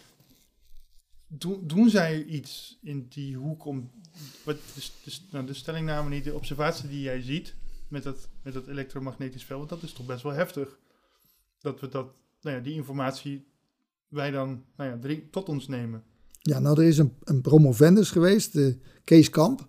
Die heeft op gebied van deze specifieke eigenschappen van water en met name het effect van Vitalize het eh, geprobeerd te promoveren. Eh, hij kreeg alleen op een gegeven moment moeite met de reproduceerbaarheid van bepaalde metingen. Hmm. Ehm, hij, het heeft uiteindelijk voor hem nooit tot een promotie geleid. Heel, heel frustrerend, heel teleurstellend. Ehm, het is in de wetenschappelijke wereld ook moeilijk om te praten over vitaal water, want het wordt al snel geridiculiseerd. Ja, ja omdat, dat, omdat dat nog niet, niet, niet ja, zoals ik al zei, ik heb genoeg links met kwantummechanica, maar dat, dat vraagt ook een hele andere manier. Zij doen wel speciaal onderzoek aan vortexen, Ja. ook om stoffen te reinigen door de centrifugale werking dat eh, water schoner gemaakt kan worden. Ze doen allerlei onderzoek, maar echt een doorbraak op het gebied van vitaliteit vanuit de wetenschap, dat is helaas nog niet gelukt. Nee, want ik zou, zoals ik al zei, ik zou dan de nutriëntendichtheid willen, willen koppelen aan kwantummechanica. En volgens mij Ja, heb je dan... nou die, als je praat over nutriëntendichtheid, eh, ik ben betrokken bij het netwerk eh, Vitaliteit van Voedsel, opgezet door Kees Anker. Dat loopt nu anderhalf jaar. Ja. Eh, we hebben bijeenkomsten gehad op de Warmonderhof. ja, dat is de tweede keer al dat ik... Zo hoor Arjen van Buren had het er ook al over, Ja. dat hij daar les geeft. En dat is, het, dat is van, Nou, dat is eigenlijk een school waar... van, van Eres Hogeschool. ja, Eres. Hogeschool in ja. Dronten. Dit was dan de MBO-afdeling. Ja. En daar, eh, alle leerlingen die kweekten daar dus zelf de groenten. ja, dat is ook een biodynamische opleiding, toch? Ja, biodynamisch, ja, klopt. Je, je, je Ja. wo- wordt daar biodynamische boer. Ja, Zowel veeteelt als akkerbouw, toch? ja, klopt. En eh, toen we daar waren op die dag, toen eh, kreeg ik eh, zes groenten in mijn handen gedrukt. Een aubergine, mais, bietjes, puntpaprika, courgette en venkel. En er werd mij even gevraagd van, eh, wil je van die producten eventjes de vitaliteit meten? Dus ik heb uitgelegd hoe ik dat meet, hoe dat gekomen is. En ik heb dat ter plekke gedaan. En ja, men was daar best wel van onder de indruk. En toen heb ik ter vergelijking van diezelfde zes producten, het biologische product in de supermarkt gekocht. Ja. En op de biologische markt. Ja, En ook de conventionele producten. drie. Oké. Ja, en die drie heb ik met elkaar vergeleken. En als ik het dan in Bovi-waarde, die maat van die levensenergie uitdruk, dan komt de gemiddelde waarde van de gewone groente uit op 7500 Bovi.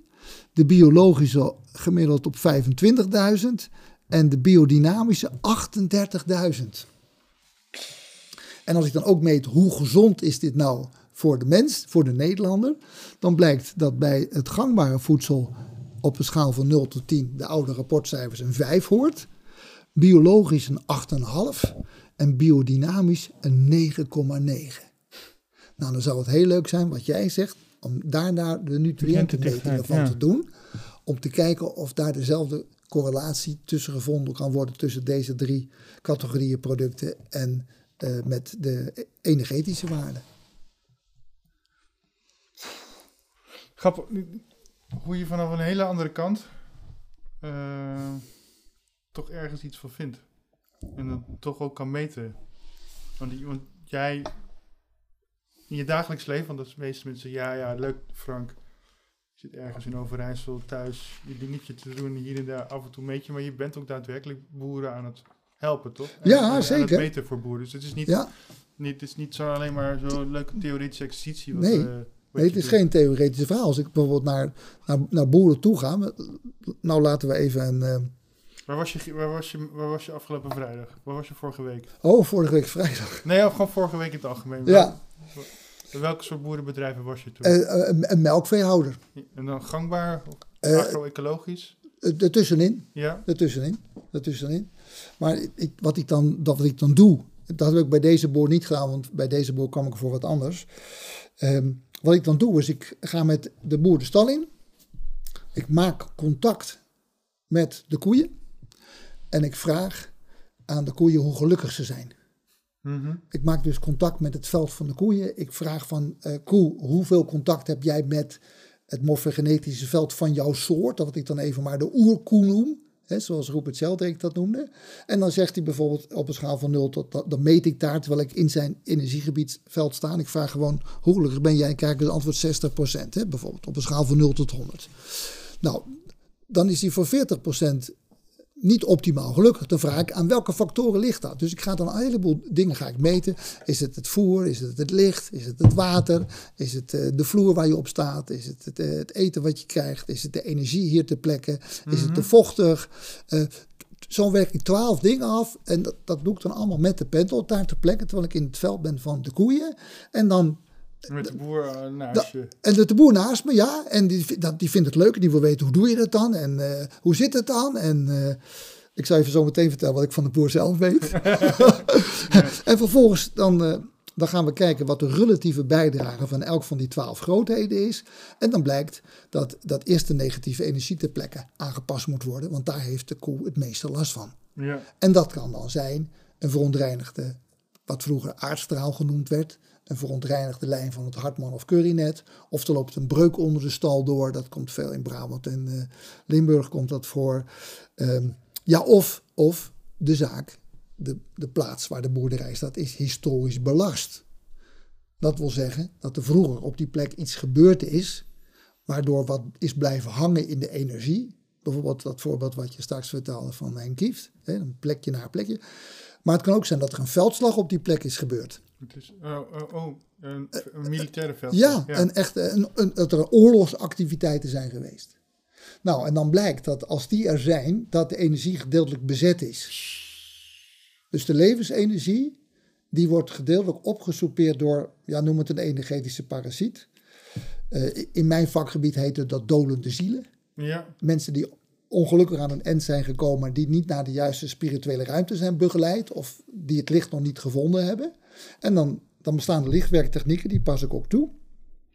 Waarbij al die dolende zielen opgehaald worden en naar de juiste spirituele ruimte begeleid worden.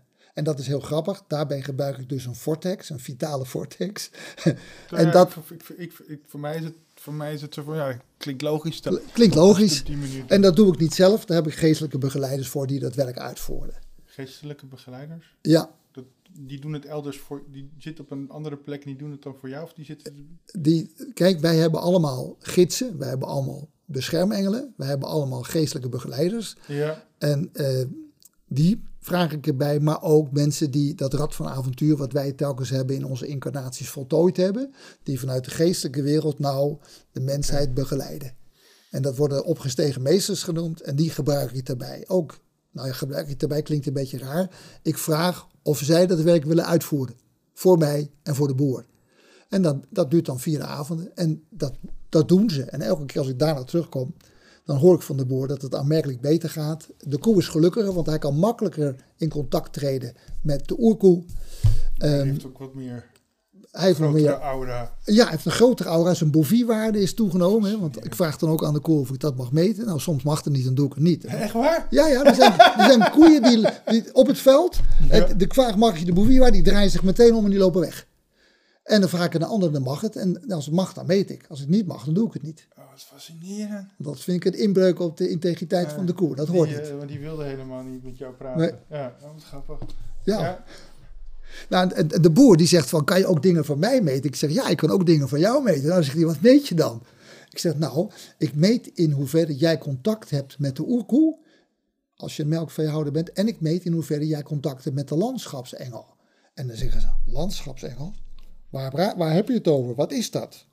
Dan leg ik uit dat voor elk gebied, ehm, alle gebieden op aarde krijgen een zekere hoeveelheid kosmische energie. Ja. Levensenergie zou je het ook kunnen noemen. En nou is het zo, naarmate er meer gevraagd wordt, wordt er meer gegeven. Dat is een kosmische wet. Ja. Nou, eh, de landschapsengel is de bewustzijnsvorm die voor een bepaald gebied verantwoordelijk is om de kosmische energie toe te delen naar alle boerenbedrijven en alle Ja. mensen die er zijn en alle plantjes die er zijn. Nou, dan vraag ik hoe goed hij contact heeft met die landschapsengel. Dat meet ik dan op een schaal van 0 tot 10. Nou, soms is het een 6 of soms is dat een 8. En alleen maar als ik de boer een figuurtje geef waarin de oerkoe staat of het oerdier en de landschapsengel en hij zelf en de dieren en hij begrip krijgt van de samenwerking tussen die vier actoren, gaat hij open en dan zeg ik je, als je nou, als je nou een probleem hebt met je dieren, ga dan rustig zitten en vraag eens even hulp aan die oerkoe en aan die landschapsengel. En kijk dan welke ingevingen je krijgt. ja, kijk in de natuur, neem je tijd om te observeren en neem Ja. dan je conclusie en stap niet dan meteen naar antibiotica en dan Precies. hopen dat het goed gaat. Maar, en, en volg je ingevingen die je dan krijgt op. En dan zal je zien dat. Maar dat vraagt toch heel veel van een boer? Ja, het, het- Althans, het vraagt heel veel van de mensen. Toevallig hebben we het over een boer. Laten we, ja, laat- het laat- vraagt veel van de mens. Maar het, het rare is, als ik vraag waar, waar komen jouw ideeën vandaan?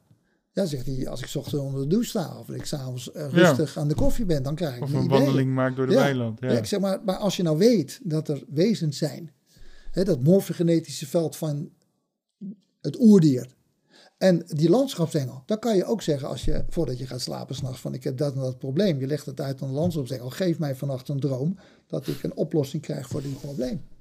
Ja, translucid dreaming.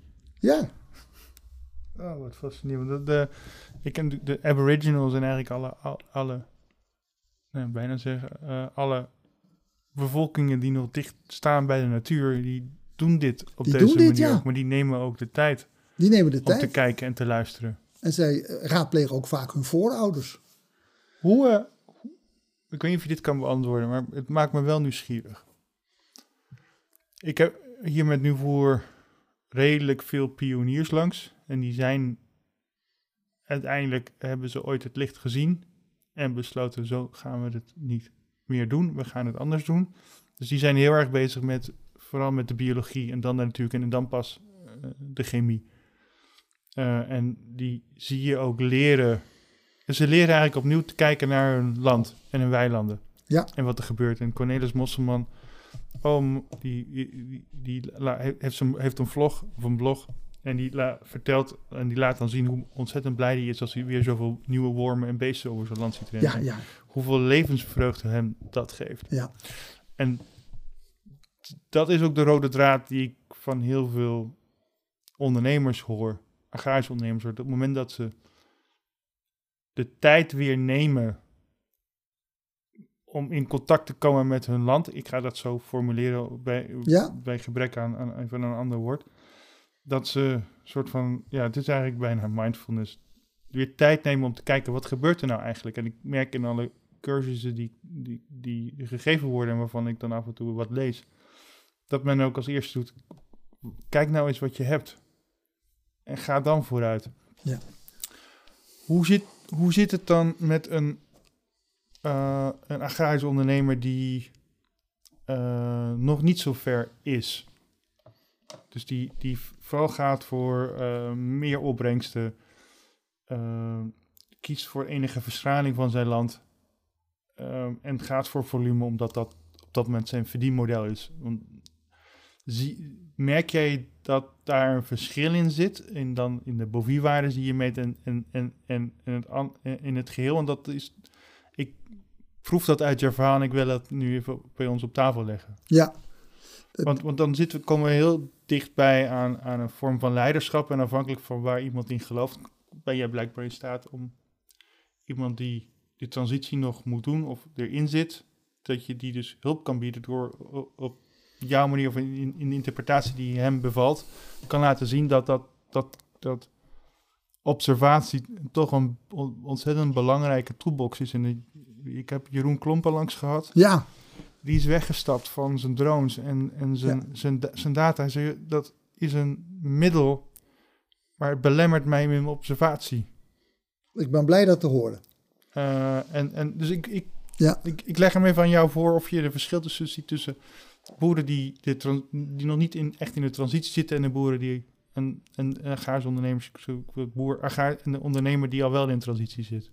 Ja, ik kan heel goed het verschil daarin meten. Eh, dat kan ik eigenlijk het makkelijkste uitleggen aan eh, een van de artikelen die op mijn website staat. Ja. Ehm, de kringloop in de melkveehouderij. Daar Ja. heb ik drie conventionele boeren en drie eh, biologische boeren heb ik onderzocht. En dan zie je dat de, de hardcore gangbare boer, dat het land daar eigenlijk ja, vol zit met gifstoffen. Dat de melk die daarvan afkomt geen eh, vitaliteit meer in zich heeft. En dat de boer eigenlijk ook niet open staat om de cijfers te interpreteren, eh, om daar wat mee te doen.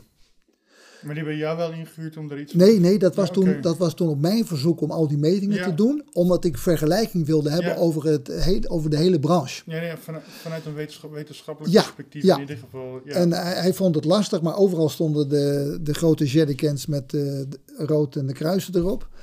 Ehm, de- die heb ik niet kunnen bereiken om er anders naar te kijken.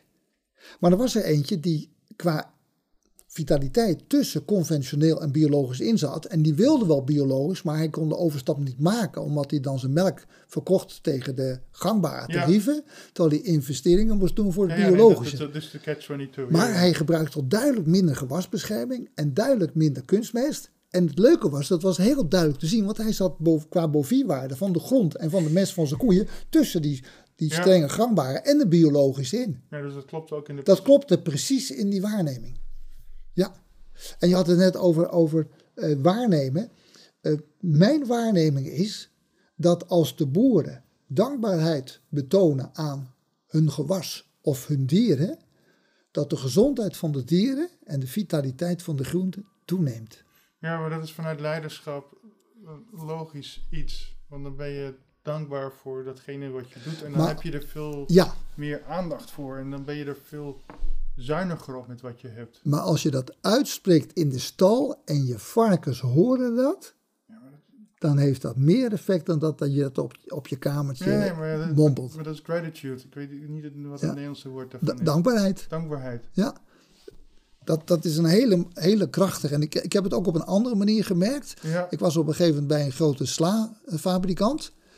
En die eh, produceerde sla op mobiele gootsystemen in, in een kas, ja, is een glastuinbouw. glastuinbaan. En eh, ja, dan viel er zo nu een. Ik, ik was aan het waarnemen in de stal. En zo nu en dan viel er zo'n. Bij de beweging, zo'n schoksgewijze beweging van zo'n groot viel er een slaankrop naar beneden. En ik voelde, omdat ik me met die krop sla verbond, voelde ik het verdriet van de sla. Die zagen dat een van hun maatjes daar op de grond lag en geen voeding meer kreeg. Ja, dat is... En ik dacht, oh. Dus ik heb gevraagd, ik heb wat kraas, sla- slaankroppen meegenomen. Ik heb gevraagd aan de sla van, hoe moeten we daar nou mee omgaan? En toen zeiden ze van, wij worden eigenlijk geëxploiteerd. Ja, Er wordt grof geld aan, nee dat zeiden ze niet. Er wordt geld aan ons verdiend, maar we krijgen eigenlijk weinig terug. Dus ik heb gevraagd, als ik nou naar de wederkerigheid kijk, wat zouden jullie dan graag willen? En toen zeiden ze, als er nou foto's van ons gemaakt worden in elke groeifase en als we dat uiteindelijk feestelijk opgemaakt op het bord van de mensen komen en die foto's hangen groot in de kantine en bij de directeur op zijn kamer en iedereen ziet dat, dan krijgen wij toch wat respect terug en dan is er meer sprake van wederkerigheid. Ik heb dat iets anders geformuleerd aan de hoe directeur krijg je dit dan... Hoe, hoe, en ik heb het hoe, hoe krijg je dit dan van hen te horen? Dat ze praten dan Oh, letterlijk... dat. pra- Oh, dat eh, eerst even het effect. Ja. Binnen een week hingen de foto's meters groot in de kantine. De directeur van de fabriek snapt het en zijn vrouw heeft de foto's gemaakt en die snapte het helemaal. Hoe, dat, Trots op je product zijn. en het, het- het communiceren, eh, daarvoor maak ik zeg maar een heilige ruimte. Ja, Ik doe dat op mijn kamer. Ik, eh, ik leg een randje beschermende edelstenen om mij heen. Ik roep mijn gidsen erbij. Ik roep de deva van de sla erbij. De deva van de oorsla erbij. Ehm, en ik ga in gesprek. Ik zeg wie ik ben. eh, ik zeg wat ik aan het doen ben. En ik vraag of ze mee willen werken. En ik schrijf dan... Zeggen ook sommige kroppen dan nee? En dat heb ik nog niet meegemaakt. Nee, dat heb ik nog niet meegemaakt. Nee, nee, nee. Ja, ja. nee zoals die koe die wegliep. Ja, nee, dat heb ik nog niet meegemaakt. En vervolgens schrijf ik mijn eigen vraag op, op papier. En dan voordat mijn vraag, voordat ik mijn vraag heb uitgeschreven, voordat ik bij de punt ben, hoor ik het antwoord in mijn hoofd. En dat schrijf ik op. En het antwoord check ik dan nog een keer. Of het, een, eh, of het het juiste antwoord is, of het een wensantwoord is, of het het verkeerde antwoord Ja, of is. een interpretatie van iets. Ja, Ja. en het, het vragen luistert heel nauw. Je kan niet een lange zin met drie onderdelen. Nee, je moet allemaal in stukjes hakken. En ehm, dan blijkt eigenlijk, is mijn ervaring, kwantummechanisch, dat met alles contact te leggen is en alles te bevragen is. Ja, ik, ja voor diegenen die, die, die hier meer over willen weten, is een supergoed boek van Fritjof Capra, eh Tao of Physics, waarin die boeddhisme koppelt aan kwantummechanica. En de vragen van boeddhisme kunnen. Die, je, hebt, je hebt boeddhisme nodig om de vragen van kwantummechanica op te lossen. Ja, En dat is zo fascinerend. fascinerend hè? En eh, Ja, er kwam net iets met me op, eh, Frank. S- s- eh, maar dat is wel weer. Als je kijkt naar de biologie en de, de plant, ik ben dan heel erg nieuwsgierig. Zenden ze dan meer fo, fo, eh, uit? Want ook planten kunnen met elkaar communiceren, dan wel door de wortels met behulp van mycelium. En daar gaan dan elektromagneet, eh, ze, ze wisselen dan elektronen en informatie uit en nutriënten. ja, Dat leidt weer tot, tot een uitstoot van secundaire metabolieten, zoals fenolen, om elkaar te waarschuwen. mhm, Ik ben dan, nou ja, ik ben dan heel erg benieuwd op het moment dat je dus dat verdriet voelt, ja. of je dat dan meteen kan meten. Dat ze dus, dat ze dus extra fenola uit, uitstoten om het feit dat een van hun weg is, of dat er dus communicatie, dat de groep het op die manier met elkaar Ja. communiceert. dat het in het water, eh, ik weet niet of die kroppen dan los zijn, of dat ze in, in eh, Ze- steenwol zitten of iets. Of Ze, iets ze staan los in een eh, in aardeveen van 4 bij 4 bij 4 centimeter. maar dan hebben, ja, maar dan hebben Ja. ze misschien nog wel op een of andere manier Ik denk, ja, die, een, een interactie met een ander. Nou, ik had zoiets van, zou ik hier een gesprek mee kunnen voeren? Nou, ik kan praten met water. Hè, zoals Victor Schauberger dat ook deed door goed te observeren. Sla is voor 96% water. Waarvoor zou dat niet met sla kunnen? Dus ik ben het gewoon gaan doen. Ja, ja, maar als je En- het met en- een koek kan, dan kan het ook met een sla. Dan maakt het ook allemaal niet meer En uit. ze gaven gewoon antwoord. En antwoorden ook waar de directeur van de slaaffabriek wat mee kon. Ik heb, het, het is voor mij alleen nog even een kunst. En dat is in dit geval goed gelukt. Om het zodanig te beschrijven. Ja, Dat zo'n man daar wat mee kan. Ja. Zonder dat hij denkt van... eh, gekke Henkie Frank, ja. Gekke hekkie Frank, ja precies. Ja. Maar je had het net over Jeroen Klompen. Hè? Ik ben daar dus een paar jaar geleden geweest. En gezien hoe geweldig die man eh, bezig is. En toen nam hij me mee naar een bepaald vel, veld. Dat heette Koning Konings, dat veld. En hij zei, Frank, wil je even met de wereldroede meten? Dus ik stapte uit zijn land erover en ik meet. En ik kreeg helemaal eh, kippenvel van negativiteit. Ik zeg, dat, dat, dat klopt niet op dit veld. Dit is niet in orde. Dat had Jeroen ook al, denk ik, gevoeld. Ja, dat had Jeroen ook gevoeld. Ja. Daarvoor nam hij mij naar het veld bij. Hij zei, kan je er wat te doen? Ik zei, ja, ik heb wel een licht werktechniek dat ik hier wat aan kan doen. Dus hij heeft mij exact exact de, de positie gegeven. En ik, eh, ik heb mijn energetisch werk gedaan. Gevraagd aan mijn hulptroep om dat daar goed te maken. En eh, daarna komt eh, het, het, het, het planten van de, van de nieuwe planten, van de nieuwe oogst. Die ze daar, de, zaadjes werden gebracht. En anders was hij, zei hij altijd met twee man twee dagen aan het etteren om het voor elkaar te krijgen. En nu gleed alles zo de bodem in. Dus hij belde me wild enthousiast op. Frank, wat heb je geflikt? Wat heb je daar gedaan? Ik zeg, nou, mijn gewone energetische werk. Nou, zegt hij, ik weet niet wat er gebeurd is, maar het liep allemaal zonder enig probleem. Nou, dit was nou zo'n veld wat bezet was qua energetische situaties uit de historie. Dus ik vond dat, ik had, dan, ik had zo'n terugkoppeling nog niet gehad. Zo, zo'n Ja, dat- en magistraal effect. Van een pionier als Jeroen. eh, Uh, en ik was, er heel, ik was er toch heel blij mee, want het werk wat ik doe kan je niet zien. nee. En het is heel fijn als je zo nu en dan circumstantial evidence krijgt van een waarnemer, iemand waarvoor het gebeurt, dat dat Ja, echt de, effect heeft. de, de, de, de, de groepen die dicht staan bij de natuur, die vragen ook altijd toestemming om een dier te doden. Ja, Vragen ook altijd toestemming om het land te mogen gebruiken. precies. Dus dit, en, dat, en, dat, en uiteindelijk heeft dat allemaal met intentie te maken. Dat je je bewust bent van het feit dat je een bepaalde handeling doet. En als je dat niet bewust bent, dan ben je. eh, ja, ik trek meteen de link naar onze huidige tijd, eh, Frank. Ja, Eh, als, je, als we dingen doen opportunistisch vanuit een bepaald egocentrisch oogpunt, dan denk je dus niet na over een ander. Er was een debat tussen Caroline van der Pas en iemand anders, ik weet niet meer. En de, de, de, de facilitator vroeg voordat ze begonnen, kun je de goede punten van je opponent noemen? En vice versa. En toen werd het een dialoog en Oh. geen debat. ja, En we zit, we zit, alles is nu ja of nee. En in gesprek gaan, dat doen we niet meer. En pas als je in gesprek gaat, sta je open voor, voor dingen die anders zijn. En dan sta je dus ook open voor. Nou ja, misschien was alleen maar jouw aanwezigheid voldoende bewijzen van dat hij de volgende dag ploeg. Ik heb geen idee. nee, nee, er waren echt, Ja? eh, echt lichtwerktechnieken voor nodig. Ja, ja. En eh, mag ik nog, nog Nee, één verhaaltje dieper hierover vertellen? Ja, Nou, soms dan, dan gaat het op een boerderij totaal niet. En dan hebben ze van alles geprobeerd. Er zijn allerlei teeltadviseurs geweest, vitalizers hier, vitalizers daar en het lukt niet. dus eh, alle, alle, al je andere conculega's zijn ook al langs geweest. Ja, ja trouw- trouwens, ik, ja. ga, ik ga nergens la- eh, langs. Mensen vinden mij gewoon. Ja. Ik doe ook nooit een acquisitie. Ik kan het niet. Nee, ik bedoel niet van de, de, de, de, al, al, Ja. alle, alle andere... de Alle tools die ja. er zijn geweest, die er zijn, die zijn uitgeprobeerd, maar niet gelukt. Nou, dan komt er zo'n vraag bij mij. En dan, eh, dan ga ik eerst met de wiggelroede meten op Google Maps, hè, op de plattegrond. En dan het eerste wat ik altijd check, is de plek historisch belast of niet. Google Maps achter je computer. Ja, Je hebt geen last dan van je computerscherm en alles. die heb ik gewoon geneutraliseerd. Eh, Oké, Nee, er staan ook technieken voor om dat in te pakken. oké, helder. Dan heb je geen last van die straling. Oké, En eh, als ik erop ga werken, dan print ik op een A4'tje met printscreen ja. de plattegrond en dan ga ik daarop werken en is de computer uit hoor. En dan, maar vervolgens vraag ik van, oké, als het historisch belast, belast is, eh, heeft dat een relatie met de boer die er nu op zit? Dan blijkt dat in een van de zoveel gevallen zo te zijn. Hm. En dan, eh, dan vraag ik van, oké, eh, is de reden dat het nu niet goed gaat, komt dat door de boer die er nu zit zelf?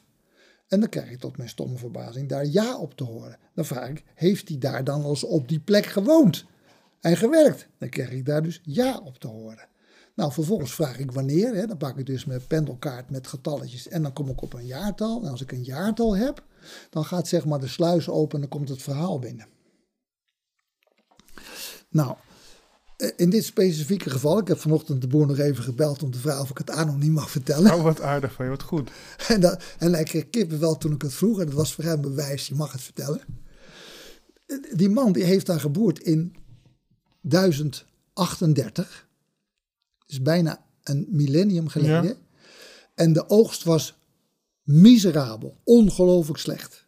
In die tijd Wat werkte... hebben, we- dan hebben we het over een boer, generaties geleden, gewoon een hele andere vent, duizend Nee. jaar geleden, die daar zijn ding gedaan Nee. heeft.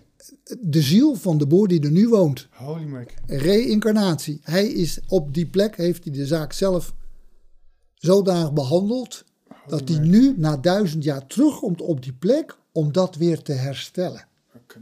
Dat zie je niet. Om weer, eh, dat verzie je niet. Nee.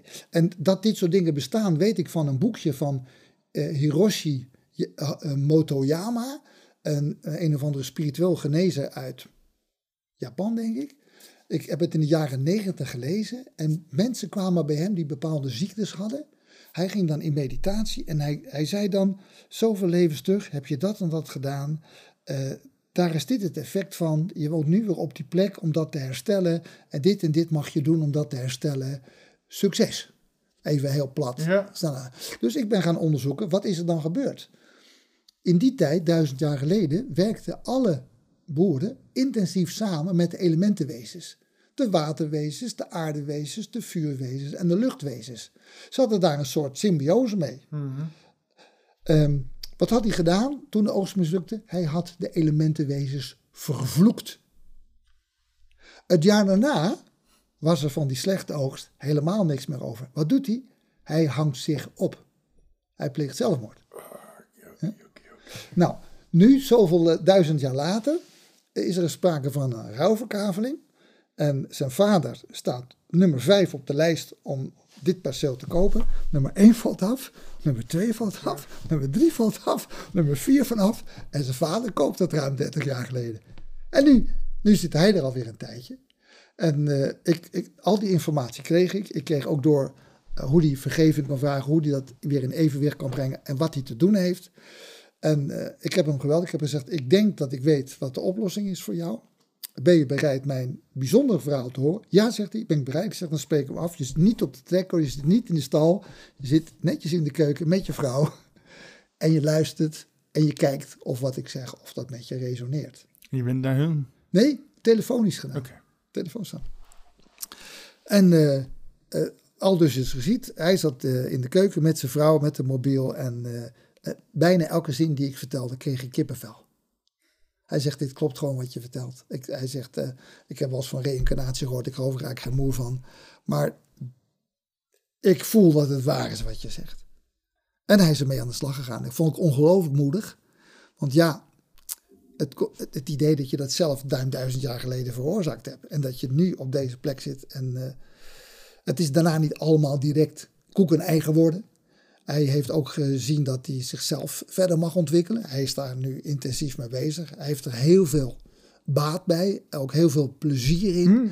En het heeft echt uh, ja, de neerwaartse spiraal helemaal omgebogen naar een positieve spiraal voor hemzelf uh, en voor zijn vrouw ja, en voor dieren. Ja. En uh, nou, dat heb ja, ik dan. Mooi. Net, dank dat we je verhaal hebben mogen horen.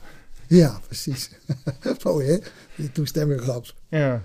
Dit zijn, dit zijn uitzonderlijke gevallen. Ik heb er nu uh, vijf of zes van gehad. Waarbij uh, de oorzaak van het probleem de persoon uh, of een van de. eigenlijk de boer zelf is. En dan zou het. Dat is de werking van karma. Ze komen weer terug op dezelfde plek en ze mogen het herstellen. En, Ja, ze, nou, hebben- en ze zijn een leerervaring rijker. Ja, ik, voor mij is dat dan weer leiderschap en persoonlijke ontwikkeling. Ik gooi hem dan wat, wat, wat praktischer, eh, Frank, maar ik vind hem wel. Het is wel mooi. Zeker in tijden van transities waar we nu in zitten. Dat je het ook. Hoe heet dat? Uiteindelijk is er een. Je, hebt een bepaalde wil nodig om te veranderen. Ja, Als die er niet is en er is geen noodzaak, dan, dan, dan is er niet. En het vraagt heel veel moed om te accepteren dat dingen misschien anders beter zijn.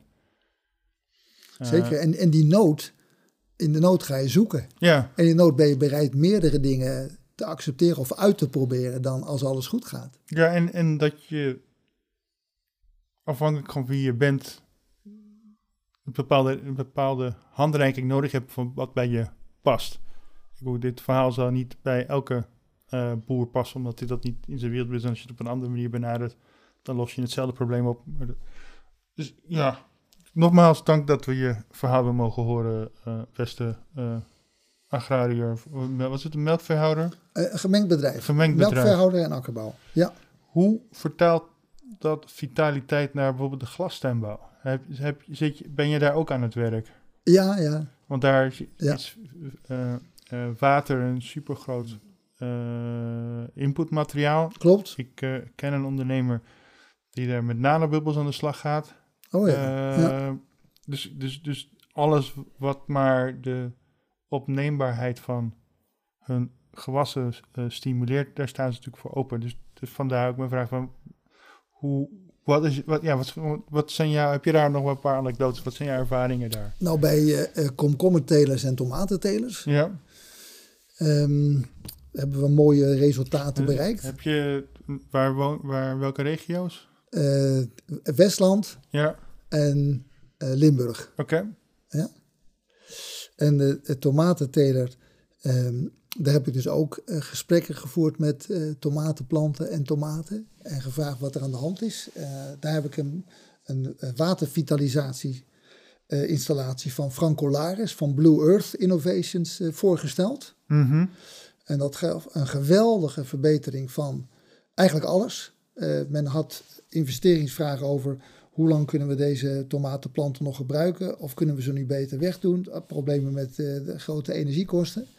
Maar dat is ook echt actueel, dat ja, vraagstuk. ja. Ah, Ja. Het loopt nu ook nog. En, en nu hebben ze, heb ik van uh, Maurice Ortmans gehoord, die er ook bij betrokken is. Dat er onlangs een ongelooflijke goede kenner op het gebied van de tomaat is geweest. Die allerlei specifieke nutriënten en andere metingen heeft gedaan. En die heeft gezegd van nou wat ik nu aantref in de tomaten, dat is ongekend. Ongekend positief. Ja, ja. Ja, ongekend positief. Ja, ja. Die Frank Colaris is echt een hele bijzondere maker van vitalisatieapparatuur. Hij zit in eh, Maastricht met zijn bedrijf. En eh, samen met Lily van het Veld eh, ja, maakt hij prachtige eieren voor op tafel, eieren voor in de grond, watervitalisatiesystemen. En, nou, dat, is, dat, is, ook de vorm die Victor omschreef. Dat, ja, het ei. Het ei en onze planeet is niet rond, maar ook ovaal. Net, net zoals het ei. Ja, niet in die mate, maar, maar toch. Ja, ook al. Dus, dus daar, en, en, ik vond het vooral leuk om vorige week van Maurice Ortmans te horen. Die heeft ook een stichting, Eco Vitality, die al dit soort projecten wil gaan aanpakken. Uh, dat, is van, dat is fantastisch. En ja, een van de dingen die dan gewoon heel belangrijk is, is een hele goede vitalizer, zodat ja, de tomaat weer contact kan hebben met de oertomaat. En dat alle uh, voeding zodanig in polariteit ten opzichte van elkaar komt te zitten, dat optimaal de minerale sporenelementen ja, gecreëerd wordt. te vechten om het eruit te halen, maar dat het... Ja. Ja. Dus dat zijn... Ah, ik ben zo benieuwd wat dat, wat, dat, wat dat voedsel dan met ons doet als we het opeten bij deze telers. Nou, die, zou, die, zouden daar gewoon... Een, ja. Nou, niet dat ik voorstander ben voor, om daar meer geld voor te vragen, maar die zouden daar bijna een soort van... Ik zou dat voedsel liever willen eten dan... Precies. Nou, we hebben dus ook bij melkveehouders deze en ook andere vitalizer, ook de, eh, ook de, de freshwater vitalizer toegepast. Die heeft, geeft ook uitzonderlijk hoge bovierwaarden, hele lage negatieve informatie en elektrosmok. Ja. En uh, dan blijkt ten ene dat het, de melk van de koe geen 10.000 bovier is, maar 150.000. Maar wat, wat, wat, betekent dit dan voor, uh, maar dat is dan de Lely Orbiter, waarbij de, de, de, de melkveehouder zelf zijn melk kan pasteuriseren en bottelen. In de supermarkt heb je natuurlijk heel veel boeren die nu met een eigen merk komen. Omdat ze mhm. bepaalde smaak kunnen uh, onderscheiden met bepaalde smaken. Dus dat niet meer de grote melkpak is van, van allemaal verschillende koeien... waarvan je niet meer weet dat alle, alle smaken bij elkaar gooien. Maar dat zou natuurlijk enorm onderscheidend vermogen zijn... Als je, als je dan als, als eigen merk... Ja. Ook al, dat, je kan natuurlijk geen geen claim opmaken, maar als je dan wel weet, als mensen wel weten hoe je je melk maakt, en dat je dan zegt, nou, we doen het met de vitalizer, maar we, we maken daar geen gezondheidsclaim op. En dat het dan ook super lekkerder smaakt en je er happy mee bent, dan is dat, dat toch al een, dan is het al een reden om alleen maar dat, dat melk te kopen en dan de, de gangbare melkpak in de supermarkt te laten liggen. Nou praat jij wel over pasteuriseren. Ik weet niet wat het effect van pasteuriseren is op de vitaliteit van melk. Uh, ik heb gemeten bij een boer in, uh, de, uh, in Twente die zijn melk leverde aan de Roll Milk Company. Oh, dat is de lekkerste kefir van Nederland.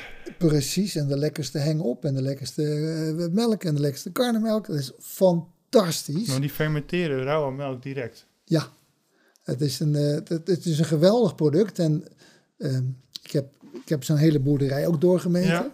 Ehm, daarna, toen hij zag hoe hoog zijn vitalizer thuis drinkwater maakt, hij heeft de oerwatervitalizer, heeft hij er ook eentje voor zijn koeien aangeschaft. En daarna heb ik nooit meer de raw milk gemeten. Maar het zal me niks verbazen als die ook knalhoog geworden is. Doe dat eens.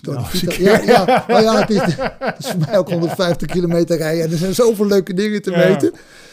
Maar uh, ja, dat heeft een, een, een geweldig vitaliserend effect op, uh, producten. Want, dat zit natuurlijk heel...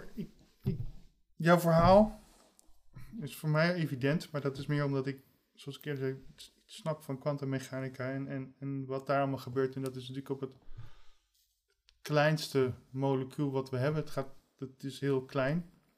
Maar het zou super gaaf zijn, maar dat is meer vanuit een marketing en een, en een bedrijfskundige aspect als je zou weten welke boeren uh, dit soort technieken toepassen. En je kan dan aantonen dat een hoge nutriëntendichtheid is. Want dan, ja. want dan kan je de vraag. Dan creëer je je eigen afzetmarkt. Ik heb eh, Joost van Schrie, Joost van Strien hier gehad. Van Zonnehoeven. Als ik het goed heb. Eh, hij zit in Noordoostpolder. En die is die, die met No Shit Farm bezig.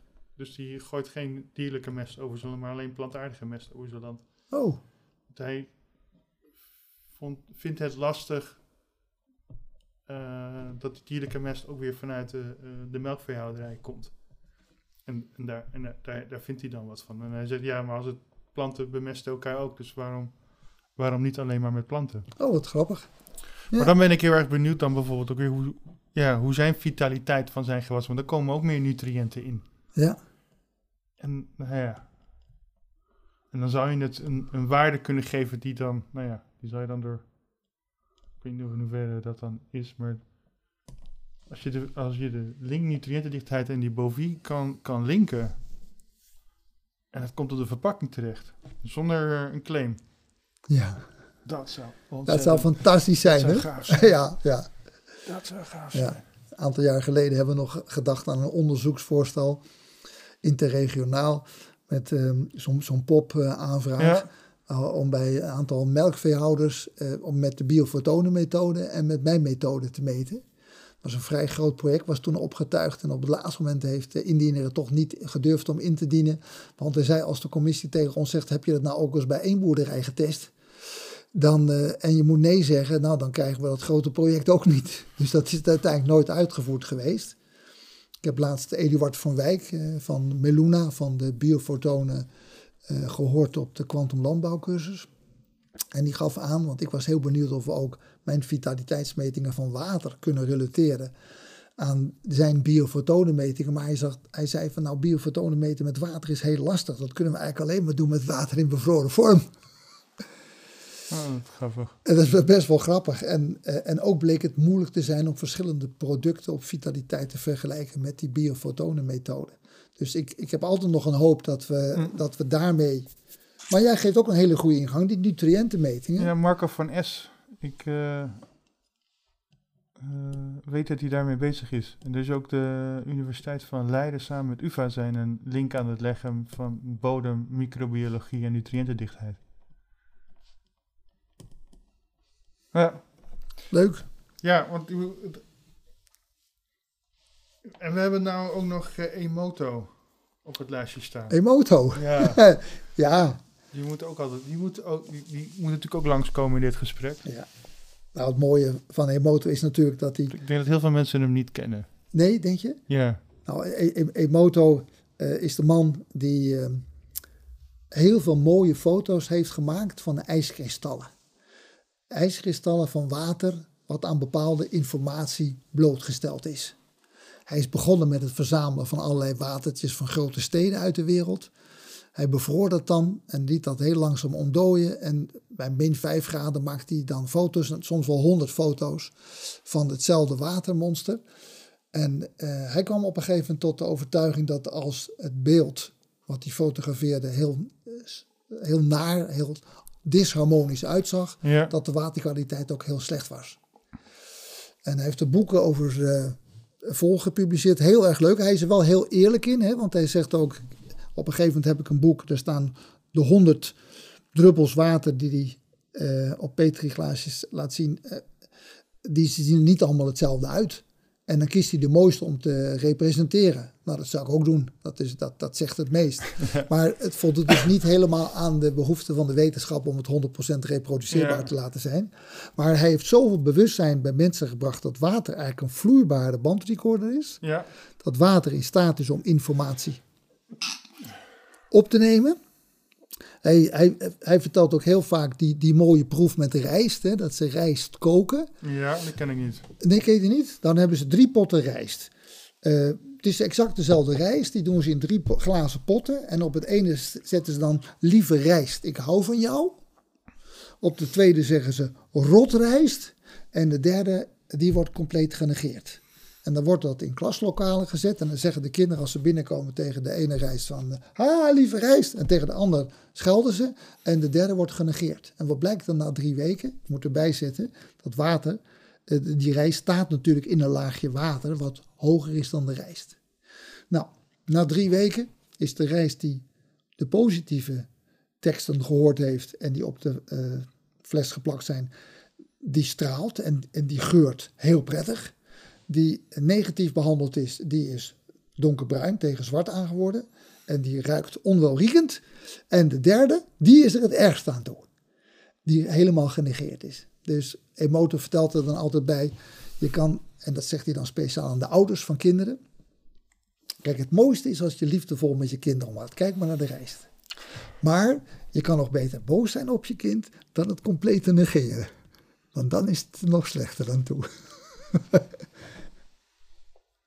ja, maar dat is weer hoe het met mensen is. Ja, en, en hij, Emotor heeft dus ook laten zien dat als hij teksten, in wat voor taal maakte niet uit, ja.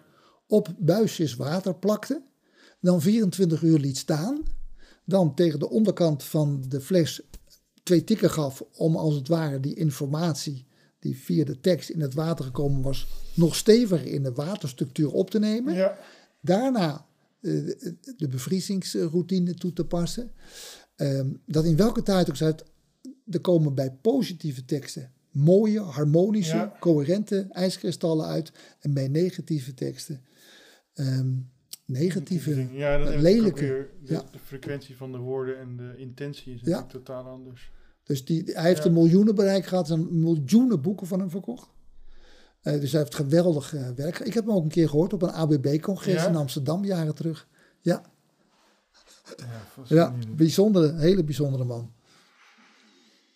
En Wat heeft eh, wichelroede? Ik heb het nog kort opgezocht. Er stond eh, op Wikipedia, pas op, dit is eh, eh, pseudo-wetenschap. Eh, zo stond het ook letterlijk daarin vermeld. Aan de andere kant, als je iets weet van gravitatievelden, en dat zijn hele lichte velden waar we nu vanuit quantum, dat is ook weer kwantummechanica, weten dat we die kunnen meten. En dat zijn, dat zijn bepaalde golven die door het universum heen bewegen. Eh, waarvan we niet bewust zijn dat we ze voelen, maar we kunnen ze blijkbaar wel observeren en meten. Oké. Maar dan is dan met, met, met wat, wat doe je met een wichelroede en, en of met je pen, pendulum? Weet jij of daar dan nog een, een link mee zit? Of, Nou, het is hetzelfde vakgebied. Het, het, het vakgebied heet radiesthesie. ja, en dat is op zijn, op zijn pad de- geslagen.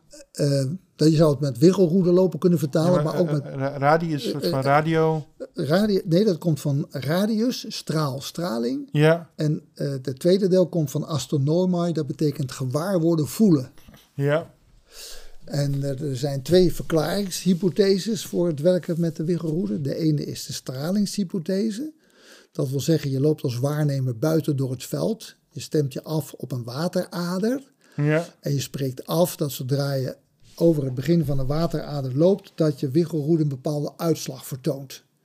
En als je de, de waterader uitstraling weer voorbij bent, dat de wiggelroede dan weer naar de neutraalstand gebeurt. ja. Eh, Er zijn in de jaren 40 van de vorige eeuw heel veel onderzoeken gedaan, ook door eh, professor Tromp.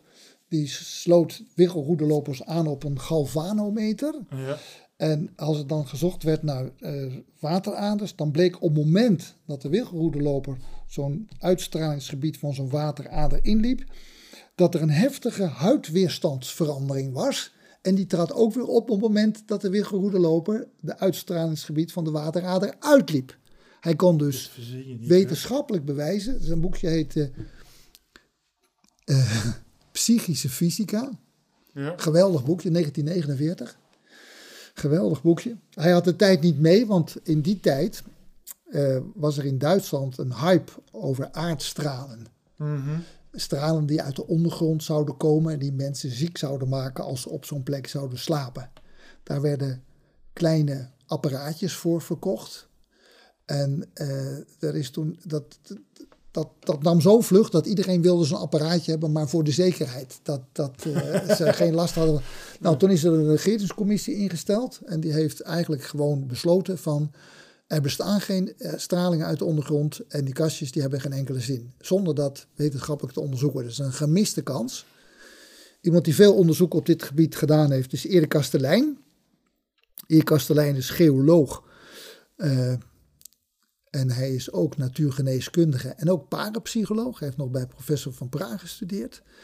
Ehm, die man heeft wetenschappelijk onderzoek gedaan naar wiggelroedelopen. Hij heeft er ook publicaties over geschreven.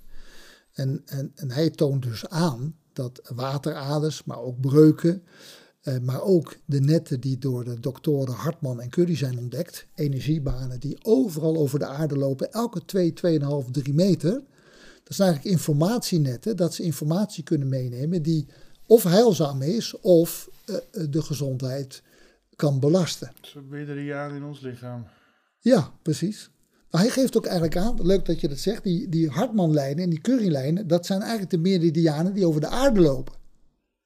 En die brengen dus de informatie en de kosmische energie, want elke Hartman en Curry energiebaan heeft een kern van lei-energie. En daar maakt ons lichaam, als wij buiten lopen, contact mee met onze chakra's. Daar halen we dus een deel van onze energie vandaan. Het merendeel van onze energie halen we uit het licht, met name infrarood. En een, een derde van wat we nodig hebben, dat krijgen we als energie binnen door te eten. Ja, en dat zit dan, dat, ja. En dat wil je dus ook zo vitaal mogelijk hebben. Ja. Maar die, die banen zijn er dus echt. Ik werk ook met de Wiggelroede. Ik heb uh, bij Erik heb ik twee jaar op school gezeten bij Erik Kastelein. Een verschrikkelijk goede docent. Met heel veel plezier. En uh, ja, het is dus mogelijk ik legde uit dat er twee verklaringshypothesen eh, waren. De eerste is, je loopt met je lichaam buiten en je voelt je systeem neemt het waar. En door een onbewuste spierbeweging wordt dat omgezet in een beweging van je wiggelroede als je daarmee werkt, of met een pendel als je daarmee werkt. dan moet je echt uh, ontzettend ontspannen zijn. Ja, klopt. En goed geaard. En de tweede uh, verklaringshypothese, uh, hypothese, dat wordt de idiomotoriek genoemd. En ideo dan het Griekse woord voor gedachte of gevoel. Ja. En motoriek weer bewegen. Want de wiggelroede, ja, dat forceer je niet, dat doe je niet. Nee, dat gaat automatisch. Net als als wij een gesprek hebben en we lachen, dan zie je aan ons gezicht dat we blij zijn. Nou, dat doe je. Je zegt niet tegen je gezicht van ga nou even in de lachstand. Gaat automatisch. Nou, dat is ook met de wiggelroede en met de pen gaat automatisch. Sensorisch automatisme. Of uh, automatisch sen, sensoriek heet dat. En dat zijn mooie verklaringshypothesen. En de naamgever van dit vakgebied, dat is Abbé Boli. Dat was een priester in Frankrijk. En die man die werkt ook met de wiggelroede. En er werden vaak uh, twijgjes voor gebruikt van uh, de hazelaar en wilg. Omdat er veel water in zit. En dan was makkelijker water te vinden volgens het resonantieprincipe. Hmm. Maar deze Abbé Boli was zo bijzonder dat hij niet alleen in het veld kon meten, maar hij kon ook op plattegronden meten. Tegenwoordig zouden we de Google Maps plattegronden meten. Hij kreeg kaarten van de aannemers uit heel Europa toegestuurd van bouwlocaties. Wij willen hier een huis of een fabriek of een boerderij plaatsen. Kunt u aangeven of in deze buurt water is? Dan nam hij zijn pendel, ging met zijn pendel over de plattegrond heen en waar er water zat, ging zijn panel rondjes draaien. Hij zette een kruisje, hij stuurde het terug naar de aannemers. En er werd daadwerkelijk een bron gevonden op die plek. Dat kan je niet verzinnen. Fantastisch, hè? Dus hij maakt eigenlijk via die plattegrond contact met dat gebied daar. Hetzelfde wat, wat jij doet en wat Henk ook doet en, ja, en anderen. Precies, en, en, en je kan voelen wat er aan de hand is. Dat stopt de hele landbouwtransitie. Waar we nu zitten ook op zijn kop. Nou, zo is er in, in Engeland ook een hele beroemde wiggelroederloper geweest, John Mullins. En die was, uh, in Engeland heb je heel veel kalkgebieden. Hè? En, en, en, met name de industrieën die in de 19e eeuw en, en, tussen 1850 en 1920 zijn gebouwd, die hadden heel veel water nodig. En dan kwam de Rijksgeologische Dienst en die deden een aantal pulsboringen of er water te vinden was. En de conclusie was nee. Nou, dan kwam meneer John Mullins met zijn weerwoorden, met zijn, met zijn, met zijn twijgie. En die gaf aan, hier zit water op tussen 20 en 25 meter diep. En er komt 7000 kellen per uur komt eruit. En dan liet hij op eigen kosten, dan was het zo, als het er niet was, dan betaalde hij, hij, hij betaalde dan uh, de hele boring. Dus die man die geloofde zo in zijn eigen kunnen, en hij, hij, had zoveel bewijs dat het inderdaad klopte wat hij deed, dat hij op eigen risico hele dure putten liet uh, boren op gebieden waar de Rijksgeologische Dienst had gezegd, er is hier geen water. En? Had hij gelijk? Mooi hè? En had hij gelijk? Hij had gelijk, ja, dat was wel. Maar, maar dat is op zich vanuit de 4 graden theorie wat, wat Victor zegt. En dat het dan op dat moment eigenlijk alle... Min, alle voor diegene die weet, lees het boek van Victor Schauberger. Het is zoveel informatie om, dat ik nu niet kan uitleggen. Maar ergens rond de 4 graden wil bronwater komen. Als je dat, dat punt kan vinden, dan knalt het water er ook uit. Ja. Dan, dan, dan, dat op zich is het helemaal niet zo. Dat is de temperatuur waar water zo'n hoogste dichtheid heeft. En, en, uh, en dan, uh, dan, als ja. je dan daar de bron sluit. Maar goed, weet je, de, de, ons waterverbruik is te groot om allemaal bronwater te kunnen drinken. Ja, ja wij, de, uh, dus dan is het fantastisch dat er drinkwaterbedrijven zijn die het water al heel ver zuiveren. En om het dan helemaal voor elkaar te krijgen, zou je eigenlijk iedereen end of pipe, dus bij je thuis, ook nog iets moeten doen om het water verder te vitaliseren. Dat kan door een eigen affirmatie, maar het kan ook door een goede vitalizer of een watervitalisatiesticker. Ja, ik weet dat uh, de Japanners gebruiken die uh, korrels. Die vitalizer korrels stop je dan in, in, een soort keramiekachtig, dat is het keramiekachtig iets. Dat is, dat is ook een mogelijkheid, EM-keramiek. Ja. Um, ik heb zelf zo'n tussen 60 en 70 uh, vitalizers doorgemeten op energetisch effect. Um, de meeste doen wel wat. Uh, een aantal doet veel. En, maar enkele zijn heel goed. Nou, dan heb ik graag het lijstje van je en dan is het ook goed voor ons thuis. Dan heb ik eigenlijk nog, twee, nog drie laatste vragen. Ja. Je zegt net, dat triggerde mij, de, er is niet genoeg bronwater beschikbaar als wij straks water uit de zee gaan halen. Want die kans wordt steeds groter, omdat we moeten gaan met elektrolyse dan ons zoutwater en zoet, zoetwater maken. Welke invloed heeft dat dan op? Nou, de, wat ik nu zie van elektrolyse uh, water maken, het vervelende daarbij is dat er heel veel elektromagnetische belasting komt in het water. Ja. Dat heb je ook met al die destillatietechnieken die er zijn. Er zijn mensen die zweren van ik destilleer mijn drinkwater, want dan zit er helemaal niks in. Maar die mensen die vergeten mijn inziens twee dingen. Punt 1. Als het mineraal eruit is, is nog niet de informatie ja. van het mineraal eruit. Dat is één belangrijk onderdeel. Dus je zal het altijd nog met een goede vitalizer moeten vitaliseren. En de tweede is, de elektromagnetische belasting wordt er zo hoog door. En dat is ook heel vervelend, want in ons lichaam gaat verderweg het merendeel van de communicatie intracellulair elektrisch. En als het water elektrisch vervuild is, dan kunnen er makkelijker foutjes onderweg optreden. Van, dus, vanuit de DNA-splitsing. Ja, ja, ja. Dus, um, uh, dus ook uh, ja, wa water wat ontzout is, of wat met elektrolyse gecreëerd is, of destillatie, het verdient, dat water verdient eigenlijk nog meer vitalisatie ja. dan het drinkwater wat we gewoon van de drinkwaterbedrijven krijgen. Dan is het wel interessant of dat waterstof wat we dan maken met elektrolyse, of dat, welke informatie dat dan heeft. Nou, ik heb net het water gemeten van de Ultra Puur fabriek uit Emmen. Nou, dat, dat ding... Nee, nee, maar dus, dus, dus, als we straks naar die waterstofeconomie gaan ja. Uh, en, en we knallen er zoveel goedkope overschot aan elektriciteit in om uh, de zuurstofmolecuul los te koppelen van de waterstofmolecuul. En dat dan, dan wil je eigenlijk dat hij de trilling weer heeft van wat Ja. waterstof van origine heeft. En niet dat je daar dus artificieel een trilling meegeeft. Correct. Dat is, dat is wat, gewoon wat, wat het verhaal is wat jij nu vertelt. Ja. Dus ik ben meteen ook even de link daarna aan het leggen. Ja, en dat, mooi. en dat is dan wel, dat wordt dan interessant hoe dat dan, hoe dat dan is. Eh, Bokashi en, en, en eh, Effectieve micro-organismen. ja, en eh, de, de boviewaarde. Ja, eh, hartstikke goed. Die effectieve micro-organismen. Je, je zei dat je als een van de gasten Jasper ten Berge Ja. had gehad. Nou, de bovierwaarde van die effectieve micro-organismen die ze gebruiken ligt tussen de 100 en 110.000 bovie. Dat is werkelijk fantastisch. Dus eh, de mest die ze daarmee eh, creëren, die heeft ook een hele hoge gezonde waarde Ja. voor de bodem waar het op aangebracht wordt. Zeker, Ja, dus dat, dus dat Ja. dus ook waar meer leven is, klopt. leeft een hoge bovie en is. Zeker, en is die negatieve informatie laag. En de elektromagnetische belasting ook. Wat is jouw eh,